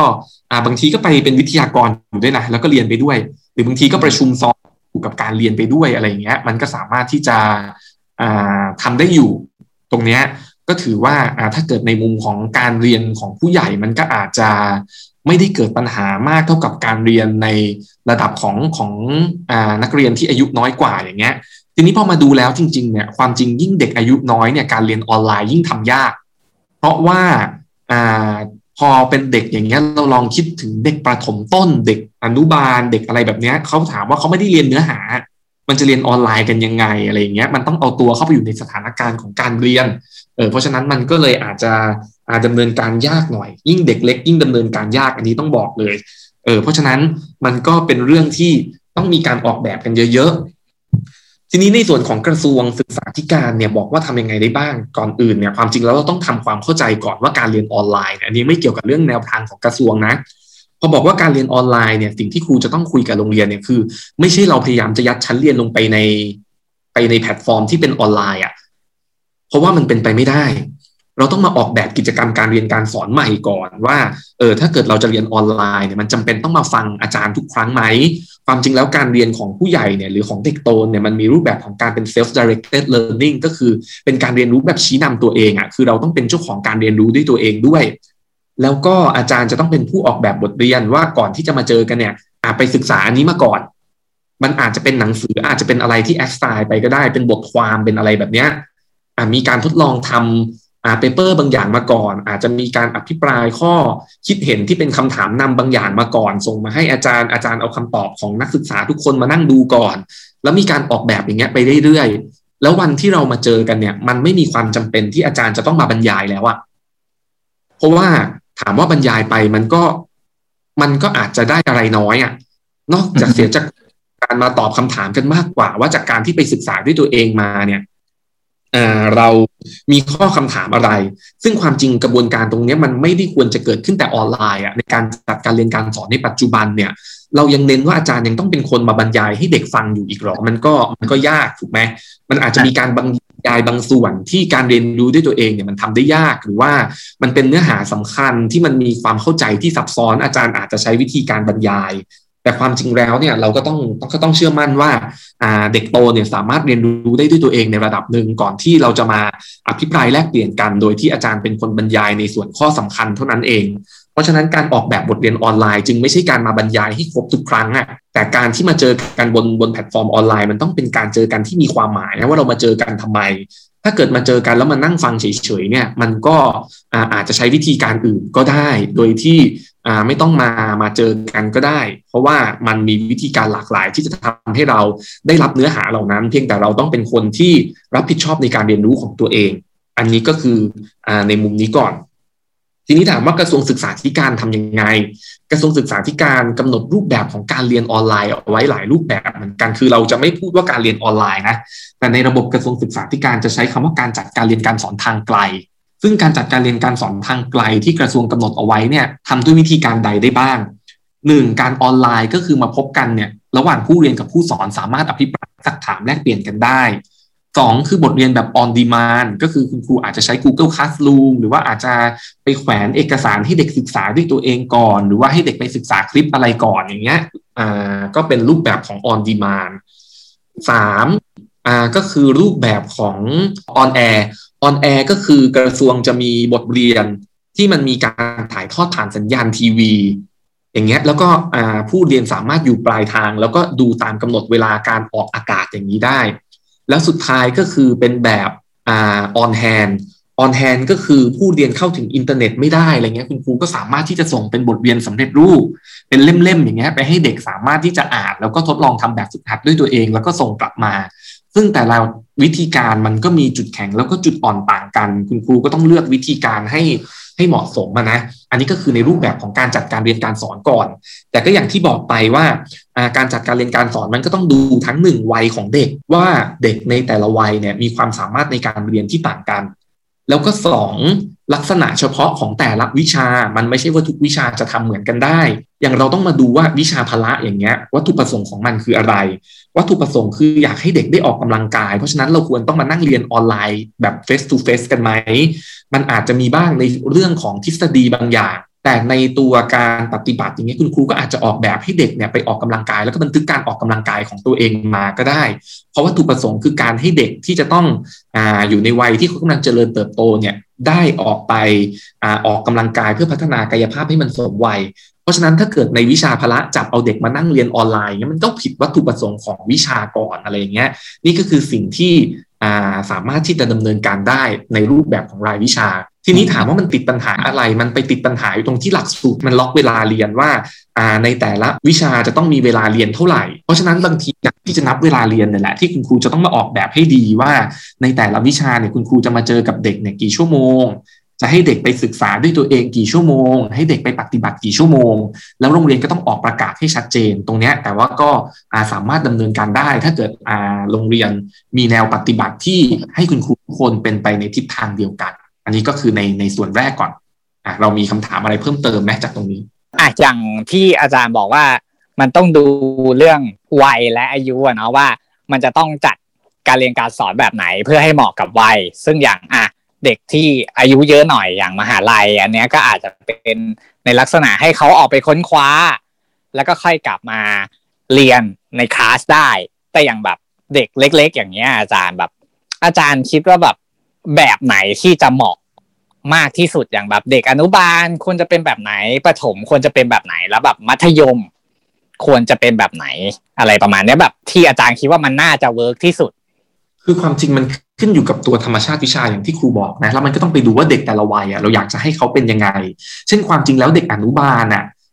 สิ่งที่ควรจะทำก็คือเขาไปโรงเรียนเพื่อให้เกิดการพูดคุยพบปะกับเพื่อน เกิดการเล่นเกิดการเคารพกติกาในการอยู่ร่วมกันอย่างเงี้ย มันอาจจะไม่ใช่ว่าต้องมาทำเลขต้องมานั่งแบบคัดลายมือทั้งหมดอย่างเงี้ย เพราะฉะนั้นการสอนเด็กเนี่ยยิ่งเล็กเนี่ยผู้ปกครองยิ่งมีส่วนสำคัญว่าโรงเรียนจะสร้างความเข้าใจยังไง ให้ผู้ปกครองเนี่ยสามารถที่จะช่วยในการเรียนรู้ของเด็กได้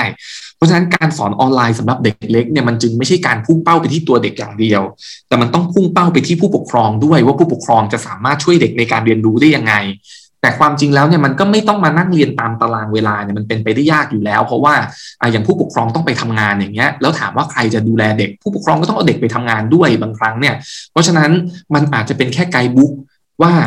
ไปถึงผู้ปกครองว่าผู้ปกครองจะต้องให้เด็กทำอะไรบ้างอย่างเงี้ย มันก็เป็นตัววิธีการหนึ่งที่สามารถจะช่วยได้ หรือว่าการบ้านอย่างเงี้ยถ้าเกิดมันไม่ได้ยากมากอย่างเงี้ยคุณครูก็อาจจะมอบหมายว่าให้เด็กได้ทำงานอย่างเหมาะสมแต่ไม่ใช่ว่าทุกวิชาให้การบ้านกันจนเด็กไม่สามารถจะไปมีเวลาทำอย่างอื่นได้อย่างเงี้ยมันก็เป็นเรื่องที่อาจจะต้องร่วมกันดำเนินการ หรือว่าโรงเรียนประถมส่วนใหญ่บางทีก็ใช้วิธีการส่งคลิปไปในกลุ่มไลน์ของผู้ปกครอง แล้วให้ผู้ปกครองเนี่ยเปิดคลิปนี้ให้เด็กดูแล้วจากคลิปแล้วเขาก็ส่งใบงานไปผู้ปกครองตั้งคำถามกับเด็กให้เด็กตอบมาอะไรอย่างเงี้ยมันก็มีวิธีการที่หลากหลายที่จะสามารถทำได้ ส่วนมัธยมก็อย่างที่ครูบอกเลยว่าเป็น Google Classroom เป็นอะไรเงี้ยให้เด็กสามารถศึกษาด้วยตัวเองก่อน แล้วค่อยมาเจอกัน เพราะว่าเด็กมัธยมเนี่ยก็ค่อนข้างจะเป็นเด็กโตแล้วก็มีความรับผิดชอบได้ได้ในบางส่วน ก็คือหลักๆของอนุบาลกับประถมก็พยายามเน้นการบูรณาการกับ ผู้ปกครองให้ผู้ปกครองมีส่วนร่วมในคลาสเรียนของเด็กด้วย ใช่ไหมอาจารย์ ส่วนของมัธยมอาจจะไม่บอกว่าให้มีส่วนร่วมในคลาสเรียนนะ เราต้องบอกว่าให้มีส่วนร่วมในกิจกรรมการเรียนรู้มากกว่า เพราะถ้าเกิดพูดถึงคลาสเนี่ยคนก็จะไปเข้าใจว่าผู้ปกครองต้องมานั่งเรียนกับเด็กแต่ความจริงแล้วไม่ใช่ เพียงแต่ว่าเราสื่อสารกับผู้ปกครองว่าให้ผู้ปกครองทำกิจกรรมประมาณไหน หรือให้ผู้ปกครองดูแลเด็กประมาณไหน เพื่อให้เด็กเกิดการเรียนรู้อย่างเงี้ย ราะเด็กเขาไม่สามารถจะทำได้ด้วยตัวเองอยู่แล้ว ยิ่งเล็กเขายิ่งไม่สามารถทำด้วยตัวเองได้อะเท่านั้นก็ได้แล้ว แต่ไม่ใช่หมายความว่าอ่าเรียนแล้วแบบผู้ปกครองต้องมานั่งเรียนกับเด็กอย่างเงี้ยไม่ใช่อารมณ์เหมือนประมาณว่าเราจะให้ลูกไปทำงานบ้านอะไรอย่างเงี้ย ก็คือเราก็จะต้องมีการชี้เฉพาะจุดแบบเจาะจงว่า เออ วันเนี้ยทำความสะอาดบ้านอาจจะแบบช่วยพ่อแม่เช็ดถูอะไรประมาณนี้ โดยที่แบบผู้ปกครองก็คอยดูด้วย ว่า เออ ลูกสามารถทำได้ไหมถ้าทำไม่ได้ หรือว่ามีการสอนว่า เออ ต้องทำแบบนี้แบบนี้แบบนี้อะไรประมาณนี้ป่ะอาจารย์ถ้าแบบเป็นในลักษณะของเด็กเล็ก แบบถ้าถ้าเปรียบเลยมันมันมันก็อาจจะใช่ส่วนหนึ่งอะไรอย่างเงี้ย หรือว่าคือความจริงอะ เช่นบอกว่าเด็กจะต้องฝึกการตัดกระดาษเพื่อฝึกการใช้กล้ามเนื้อมัดเล็กอย่างเงี้ย คุณครูก็อาจจะส่งเปเปอร์ไปว่าอ่าวันนี้ให้ตัดกระดาษมีรูปดาวรูปวงกลมรูปสี่เหลี่ยมอะไรก็ว่าไป แล้วก็มีคู่มือให้ผู้ปกครองว่าอ่าให้ผู้ปกครองเตรียมกันไกรขนาดเล็กที่เหมาะสมกับเด็กถูกไหมเออเพราะเด็กเป็นเด็กเล็กอะไรเตรียมกันไกรขนาดใหญ่เตรียมกันไกรขนาดเท่าไหร่ให้เด็กแล้วก็ให้เด็กตัดกระดาษพวกนี้ให้เสร็จเนี่ยอ่าถ้าเกิดเป็นเด็กที่มีพัฒนาการที่ดีควรจะใช้เวลาตัดพวกนี้ภายในเวลาเท่าไหร่ เออแล้วก็ให้ผู้ปกครองลังสังเกตดู แล้วก็ให้ผู้ปกครองนั่งเฝ้าเด็กตัดตัดตัดตัดกระดาษไปอย่างเงี้ย แล้วก็ลองจับเวลาว่ากระดาษเหล่านี้ใช้เวลาเท่าไหร่ แล้วมันใช้เวลาเป็นไปตามมาตรฐาน หรือว่าใช้เวลาน้อยกว่า หรือว่าใช้เวลาเกินกว่าที่ควรจะเป็น แล้วก็บันทึกผลส่งกลับให้คุณครู อันนี้คือตัวอย่างที่คุณครูที่ที่ครูกำลังพูดว่า ผู้ปกครองมีส่วนร่วม แต่ถามว่าผู้ปกครองทุกคนไหมที่จะสามารถว่างมาทำอย่างนี้มันก็ไม่ใช่ทุกคนน่ะ เพราะว่าผู้ปกครองงานถูกไหมเออเพราะฉะนั้นอาจจะไม่ได้ทำในเวลากลางวันน่ะ แต่ตอนเย็นที่ผู้ปกครองกลับมาถึงบ้านอะไรอย่างเงี้ยเออใช้เวลาบางช่วงอะไรเงี้ยเพราะฉะนั้นมันก็ต้องมีความเหมาะสมของมันอยู่ด้วย ก็คือให้ผู้ปกครองเขาสามารถเอาแบบเรียนที่อาจารย์ให้ไป manage ปรับเข้ากับชีวิตของผู้ปกครองได้เนาะโดยที่ไม่กระทบกับการทำงานของผู้ปกครองใช่ มันต้องเป็นอย่างนั้น เพราะอย่าลืมว่าการที่เด็กอยู่บ้านไม่ได้หมายความว่าผู้ปกครองจะอยู่บ้านถูกไหมอ่า เพราะผู้ปกครอง ส่วนใหญ่เลย ผมเชื่อว่ายังไงเขาก็ต้องออกไปทำงานกันอยู่แล้วอะ แล้วเด็กก็คือแบบต้องอยู่บ้านคนเดียว ไม่ได้แบบบางคนก็คือไม่ได้มียาย ไม่ได้มีปู่ที่จะแบบมาช่วยดูอะไรอย่างเงี้ย ก็แบบจะให้แบบอะถ้าสมมุติว่าเอาเด็กไปที่ทำงานถามว่าเอาไปได้ไหมก็ได้ แต่ว่าพ่อแม่ก็จะทำงานลำบากอีก เพราะว่านอกจากจะต้องทำงานแล้ว ก็ยังต้องมาดูแลลูกที่จะต้องเรียนด้วยเนาะอาจารย์มันก็จะมีความแต่ในลำทาบางกปฏิบัติจริง ๆ ก็เป็นอย่างนั้นนะ เพราะว่าใช่มันคือมันมันสื่อสารไม่ได้ทั้งหมด หรือว่าอย่างบางทีมันก็เกิดปัญหาตรงที่ว่าอ่าผู้ปกครองที่อยู่ในกรุงเทพอย่างเงี้ยบางทีก็ส่งเด็กกลับไปอยู่กับผู้ปกครองไอ้กับตายายที่ต่างจังหวัดเลยอะอ่าก็ไม่สามารถจะติดต่อกับกับกับนักเรียนได้เลยก็หายไปเลยแม้แต่ระดับมัธยมเองก็มีส่งเอกสารไปให้ที่บ้านแต่ว่าเด็กไม่ได้อยู่ที่บ้านเพราะไม่มีคนดูอย่างเงี้ยหรือบางทีเนี่ยในระดับมัธยมเนี่ยเด็กเป็นคนออกไปขับแกร็บด้วยซ้ำเพราะว่าพ่อกับแม่ตกงาน อ่ามันมีหลายอย่างเกิดขึ้น เพราะฉะนั้นมันไม่มีรูปแบบตายตัววิธีใดวิธีหนึ่ง คุณครูเขาจึงต้องมีการปรับตัวเยอะแยะมาก ๆ เลยในการที่เขาจะสามารถทำให้เด็กจำนวนมากเข้าถึงการเรียนการสอนได้ บางทีเขาก็ไม่ได้ใช้การเดียวกันสำหรับเด็กในห้องเดียวกันนะเพราะว่าเด็กก็มีเงื่อนไขบทชีวิตที่แตกต่างกันเพราะฉะนั้นคุณครูก็ทำงานหนักมากเหมือนกัน ในการที่จะพยายามทำให้เด็กทุกคนได้เข้าถึงนะก็คือครูต้องแบบ manage แต่ละคน แล้วก็จัดการเรียนการสอนให้เหมาะกับเด็กคนนี้เลย เพื่อที่จะให้ท้ายสุดพอถึงเวลาที่จะต้องมามาสรุปคะแนนเพื่อออกเกรดเด็กก็จะได้ไม่เสียผลประโยชน์ แล้วก็รวมไปถึงไม่เสียผลประโยชน์ในการเรียนภาพรวมด้วยเนาะใช่ไหมอาคืจาอในในทางทฤษฎีเราอาจจะบอกว่าเป็นรายบุคคล แต่ในทางปฏิบัติมันก็อาจจะไม่ถึงเป็นรายบุคคลหรอกแต่มันต้องเขาเรียกว่ามันต้องเป็นการจัดกลุ่มก่อนว่าอ่าในเด็กหนึ่งห้องเนี่ย สามารถจะเรียนผ่านระบบออนไลน์ได้กี่คน จะต้องเรียนออนแฮนกี่คนอะไรเงี้ยแล้วก็บริหารจัดการไป แล้วก็จะเหลือเคสที่แบบที่มันต้องมาดูแลรายบุคคลจริง ๆ เนี่ย ก็ค่อยมาว่ากันอย่างเงี้ยแต่เราก็ต้องดูรูปแบบส่วนใหญ่ก่อน ซึ่งมันต้องมีการสำรวจเด็กไงว่า เด็กมีความพร้อมขนาดไหนเพราะนั้นโรงเรียนก็จะต้องมีการสำรวจจากเด็กจากผู้ปกครองว่าอ่าโรงเรียนจะต้องไปออกแบบยังไงได้อย่างเงี้ยอืมแล้วถ้าอย่างแบบบางโรงเรียนที่เขายังใช้เป็นแพทเทิร์นการเรียนการสอนแบบเดิมๆแบบ เขาไม่ได้ลงไปสำรวจอะไรอย่างเงี้ยอาจารย์แล้วแบบเขาเขาจะมีการแก้ปัญหาอะไรยังไงในส่วนนี้ได้บ้าง ความจริงเขาต้องสำรวจนะด้วยด้วยกฎเกณฑ์ที่ทำให้เพียงแต่ว่าเขาสามารถจะสำรวจได้หรือเปล่าเพราะบางครั้งเขาก็ติดต่อกับผู้ปกครองติดต่อกับเด็กไม่ได้เลยอะไรเงี้ย แล้วก็ในสถานการณ์แบบเนี้ยอ่าเราต้องต้องเข้าใจก่อนว่าไม่ใช่ทุกโรงเรียนเรียนออนไลน์เพราะว่าบางโรงเรียนบางจังหวัดเขาก็ยังเปิดได้อยู่นะอ่าเอออย่างเงี้ยเพราะฉะนั้นก็ไม่ไม่ใช่ว่าทุกที่ที่แบบต้องออนไลน์ทั้งหมด แล้วก็โดยส่วนใหญ่แล้วเนี่ยก็สามารถจะติดต่อกับเด็กได้ แต่ถามว่าพอมันมันสถานการณ์มันยาวนานขึ้น มันยิ่งมีความยากลำบากเพราะว่าผู้ปกครองก็ทยอยกันตกงานอย่างเงี้ยเออเพราะฉะนั้นแต่เดิมมีเงินค่าเน็ตก็กลายเป็นไม่มีเงินค่าเน็ตอย่างเงี้ย เออมันก็มีปัญหาเกิดขึ้นเหมือนกัน หรือว่าบางครั้งอุปกรณ์ไม่เพียงพออย่างเงี้ยว่าอ่าเราลองคิดดูว่าบางบ้านมีคอมพิวเตอร์อยู่หนึ่งเครื่อง แต่ว่ามีลูกที่ต้องเรียนอยู่สองคนอย่างเงี้ยมันก็เกิดปัญหาเหมือนกันว่าจะทำยังไง เพราะฉะนั้นเวลาสำรวจเนี่ยก็คือสำรวจว่ามีอะสำรวจคนพี่เขาก็ตอบว่ามีสำรวจคนน้องเขาก็ตอบว่ามีแต่พอถึงเวลาที่มันจะต้องใช้พร้อมกันมันใช้ไม่ได้ไงมันใช้ได้แค่ทีละคนอย่างเงี้ยมันก็จะกระทบในหลาย ๆ ภาคส่วน และอาจารย์คิดว่าแบบทางภาครัฐอะ ควรจะต้องยื่นมือเข้ามาช่วยและแก้ปัญหา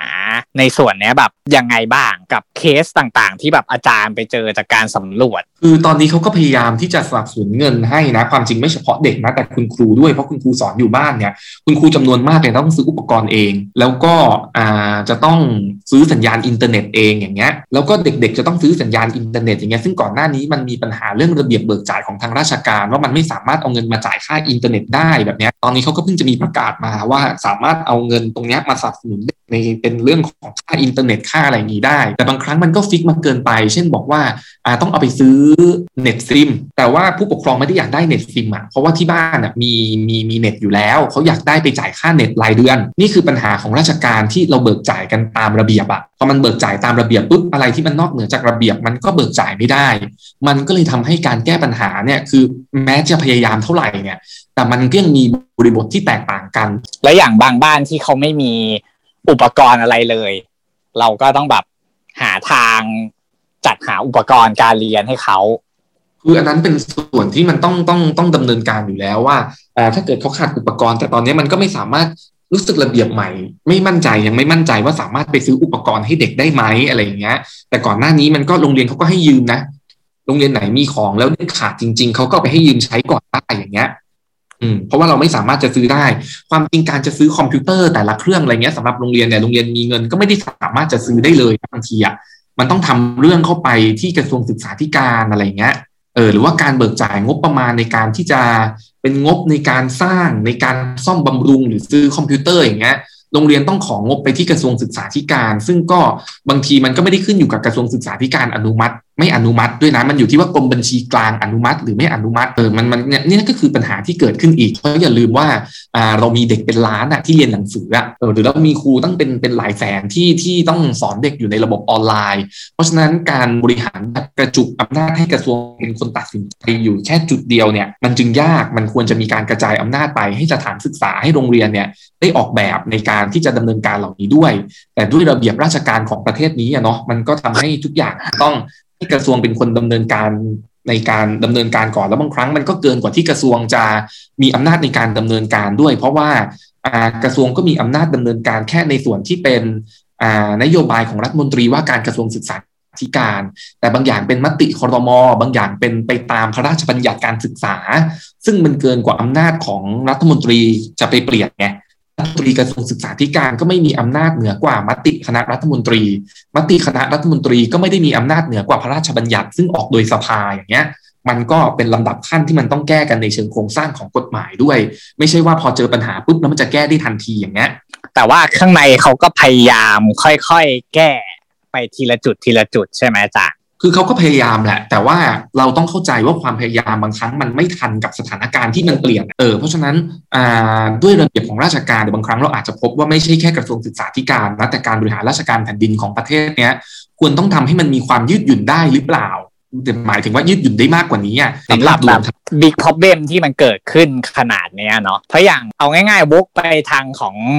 กระทรวงสาธารณสุขที่ช่วงแรกที่เขาบอกว่า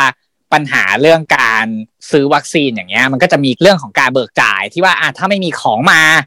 เราก็ไม่สามารถวางเงินไปก่อนได้ ซึ่งมันก็จะติดปัญหาทางระเบียบราชการ ดังนั้นมันก็ควรที่จะสามารถแบบปรับยืดหยุ่น ซึ่งไม่ใช่แค่ ยืดหยุ่นของกระทรวงศึกษาธิการอย่างเดียว ก็ควรจะยืดหยุ่นของทุกกระทรวง แล้วก็ควรที่จะทำงานโคร่วมกันด้วย แล้วรวมไปถึงแบบคณะรัฐมนตรีคอรมออะไรต่างๆ เขาก็ควรที่จะต้องลงมา ดูแลในส่วนนี้ด้วยใช่ไหมอาจารย์ นอกจากแบบปรับให้มันยืดหยุ่นได้แล้ว คือเขาก็ดูอยู่นั่นแหละ ทีนี้ความว่ายืดหยุ่นเนี่ยมันมันหมายความว่ายืดหยุ่นในขอบเขตที่กำลังทำได้อยู่นะแต่ในความหมายของครูก็คือ ต้องทำให้โครงสร้างทั้งหมดเนี่ยมันมันอ่อนตัวลงในการที่ว่ามันสามารถจะให้บริการกับประชาชนได้ดีขึ้น โดยที่ไม่ได้เอาระเบียบมาเป็นตัวตั้งอยู่ที่ส่วนกลางอะ เพราะเราต้องเข้าใจว่าบางครั้งกว่าที่มันจะเปลี่ยนระเบียบที่ส่วนกลางได้อะในส่วนภูมิภาคส่วนท้องถิ่นเขาเกิดปัญหาไปเยอะแล้วอย่างเงี้ย พอจะมาเปลี่ยนมันก็ไม่ทันแล้วอะเนาะอาจารย์ คือส่วนกลางเนี่ยนโยบายต้องชัดว่าจะเอาอะไร หรือว่ามีทิศทางไหนให้ผู้ปฏิบัติเนี่ยเขาปฏิบัติไปในทิศทางนั้น ไม่อย่างนั้นมันก็จะสเปะสปะ ถ้าเกิดต้องรอให้ส่วนกลางสั่งส่วนกลางสั่งแบบนึงปุ๊บมันแก้ปัญหาพื้นที่นี้ได้มันอาจจะทำให้พื้นที่อีกพื้นที่หนึ่งเกิดปัญหาก็ได้อย่างเงี้ยอืมเพราะฉะนั้นอย่างกระทรวงศึกษา ธิการเขาก็พยายามพยายามให้โรงเรียนมีอำนาจในการดำเนินการในช่วงโควิดนี้แหละแต่บางครั้งโรงเรียนก็ก็เกิดความสับสน เพราะว่ามามันไม่ชัดเจนว่าสรุปแล้วว่าจะเอาอะไร หรือว่าบางครั้งมันก็ติดขัดในเรื่องของระเบียบที่โรงเรียนไม่สามารถจะดำเนินการได้ก็เรียกได้ว่าข้างในเขาก็อลหมานกันไม่ต่างกันกับแบบของทางเด็กที่จะต้องมานั่งเรียนเหมือนกันเนาะอาจารย์ คือฟังแล้วก็แบบอะเด็กก็มีปัญหาแบบหนึ่งผู้ใหญ่ที่เขานั่ง ระบบระเบียบกันภายใต้สถานการณ์แบบนี้เขาก็มีปัญหาอีกแบบหนึ่งแล้วจากการที่อาจารย์ลงไปสำรวจปัญหาตามโรงเรียนต่างๆ มาเรื่องเรียนออนไลน์อะไรพวกนี้อาจารย์ มีปัญหาไหนที่แบบได้รับการแก้ไขในเบื้องต้นไปแล้วบ้าง คือปัญหาที่มันแก้ได้เนี่ยก็คือในในในอำนาจหน้าที่ของครูก็คือเรื่องของวิธีการว่าเราสามารถที่จะไปบอกอ่าโรงเรียนหรือว่าไปให้คำแนะนำว่ามันสามารถใช้วิธีการไหนได้บ้างในการที่จะจัดการ สอนอะไรอย่างเงี้ย แต่ถามว่าถ้าเกิดบอกว่าเด็กไม่มีโทรศัพท์ หรือว่าเด็กเข้าเรียนไม่ได้ เด็กกลับต่างจังหวัดอย่างเงี้ยบางทีมันก็เป็นปัญหาที่มันมันเกินกว่าที่โรงเรียนจะสามารถแก้ไขได้นึกออกไหมเพราะฉะนั้นอ่ามันก็อย่างการที่ไปปรับรูปแบบของบทเรียนอะไรเงี้ยบางครั้งมันยังติดปัญหาเรื่องของตัวการนับเวลาเรียนเลยเออซึ่งกระทรวงเขาแก้ปัญหาโดยการที่ออกอาตัว ระเบียบให้มันยืดหยุ่นมากขึ้น ในการที่บอกการนับเวลาเรียนปกติ นับเวลาที่มาเข้าเรียนอย่างเดียว แต่อันนี้สามารถนับจากภาระงานหรือนับจากชั่วโมงการศึกษาด้วยตัวเองได้อย่างเงี้ยไอ้เนี่ยก็คือส่วนที่มันทยอยแก้ปัญหาได้ แต่ทีนี้มันก็ต้องรู้ก่อนว่าในเมื่อหลักสูตรที่เด็กเรียนอยู่เนี่ยเป็นหลักสูตรที่มันอิงมาตรฐาน แล้วก็มันถูกออกแบบไว้สำหรับการจัดการเรียนการสอนที่โรงเรียน เพราะฉะนั้นจึงไม่สามารถจะบอกได้หรอกว่าการจัดการเรียนการสอนโดยระบบทางไกลเนี่ย ที่ครูบอกว่ามีหลายรูปแบบที่ครูบอกไปแล้วอะนะมันจะสามารถทดแทนการเรียนการสอนที่โรงเรียนได้ เพราะฉะนั้นมันก็ต้องยอมรับว่าคุณภาพในการจัดการเรียนการสอนเนี่ยมันไม่เท่ากับการจัดการเรียนการสอนที่โรงเรียนอยู่แล้ว แต่ในขณะเดียวกันก็ต้องยอมรับว่าเด็กบางคนสามารถเรียนรู้ผ่านวิธีการนี้ ได้ดีกว่าการไปโรงเรียนนะ อันนี้มันขึ้นอยู่กับว่าอ่าแต่ละคนมีวิธีการเรียนรู้ที่ตัวเองแบบสามารถจะเข้าไปเรียนรู้ได้ยังไง เด็กบางคนชอบเรียนออนไลน์มากกว่าชอบไปโรงเรียน อืมเพราะว่าเขาก็รู้สึกว่าเขาสามารถหาความรู้ได้ด้วยตัวเองบางส่วน แล้วก็มันยืดหยุ่นเขาไม่ต้องตื่นไปอ่าแต่งชุดนักเรียนไปโรงเรียนตอนเช้าอะไรเงี้ยเออเขาก็สามารถที่จะเข้าเรียนบางช่วงในบทเรียนออนดีมานที่คุณครูแขวนไว้ใน Google Classroom อะเขาก็อาจจะไม่เข้าเรียนตรงเวลานั้น แต่เขาสามารถบริหารจัดการชีวิตเขาได้อะว่าที่สุดแล้วเขาก็เรียนได้ตามกำหนดที่คุณครูมอบหมายอย่างเงี้ยเขาก็ก็มีเหมือนกัน เรียกได้ว่าฟังฟังในเซกชันของ อาจารย์นี่คือแบบ อย่างที่บอกไปแหละว่ามันมีความวุ่นวายวายแบบยาวมากไม่รู้จะยอยักษ์กี่ตัว มันวุ่นวายจริง แต่ก็ก็ทำให้แบบเราพอที่จะเข้าใจได้มากขึ้นว่าอะทางกระทรวงศึกษาเขาก็พยายามปรับกันสุดชีวิตแล้วจริง ๆ ก็ไม่ได้แบบที่จะทอดทิ้งเด็กออกจากระบบการศึกษาแต่อย่างใด ก็ยังพยายามจะ manage ให้เด็กทุกคน ได้รับความรู้ได้เข้ามานั่งเรียนให้ได้มากที่สุด โดยที่ไม่ตกหล่นจากระบบการศึกษาไป มันก็คือพยายามที่สุดแล้วอะแต่ว่าอ่าอย่างที่บอกมันมีมีเรื่องของข้อจำกัดหรือว่า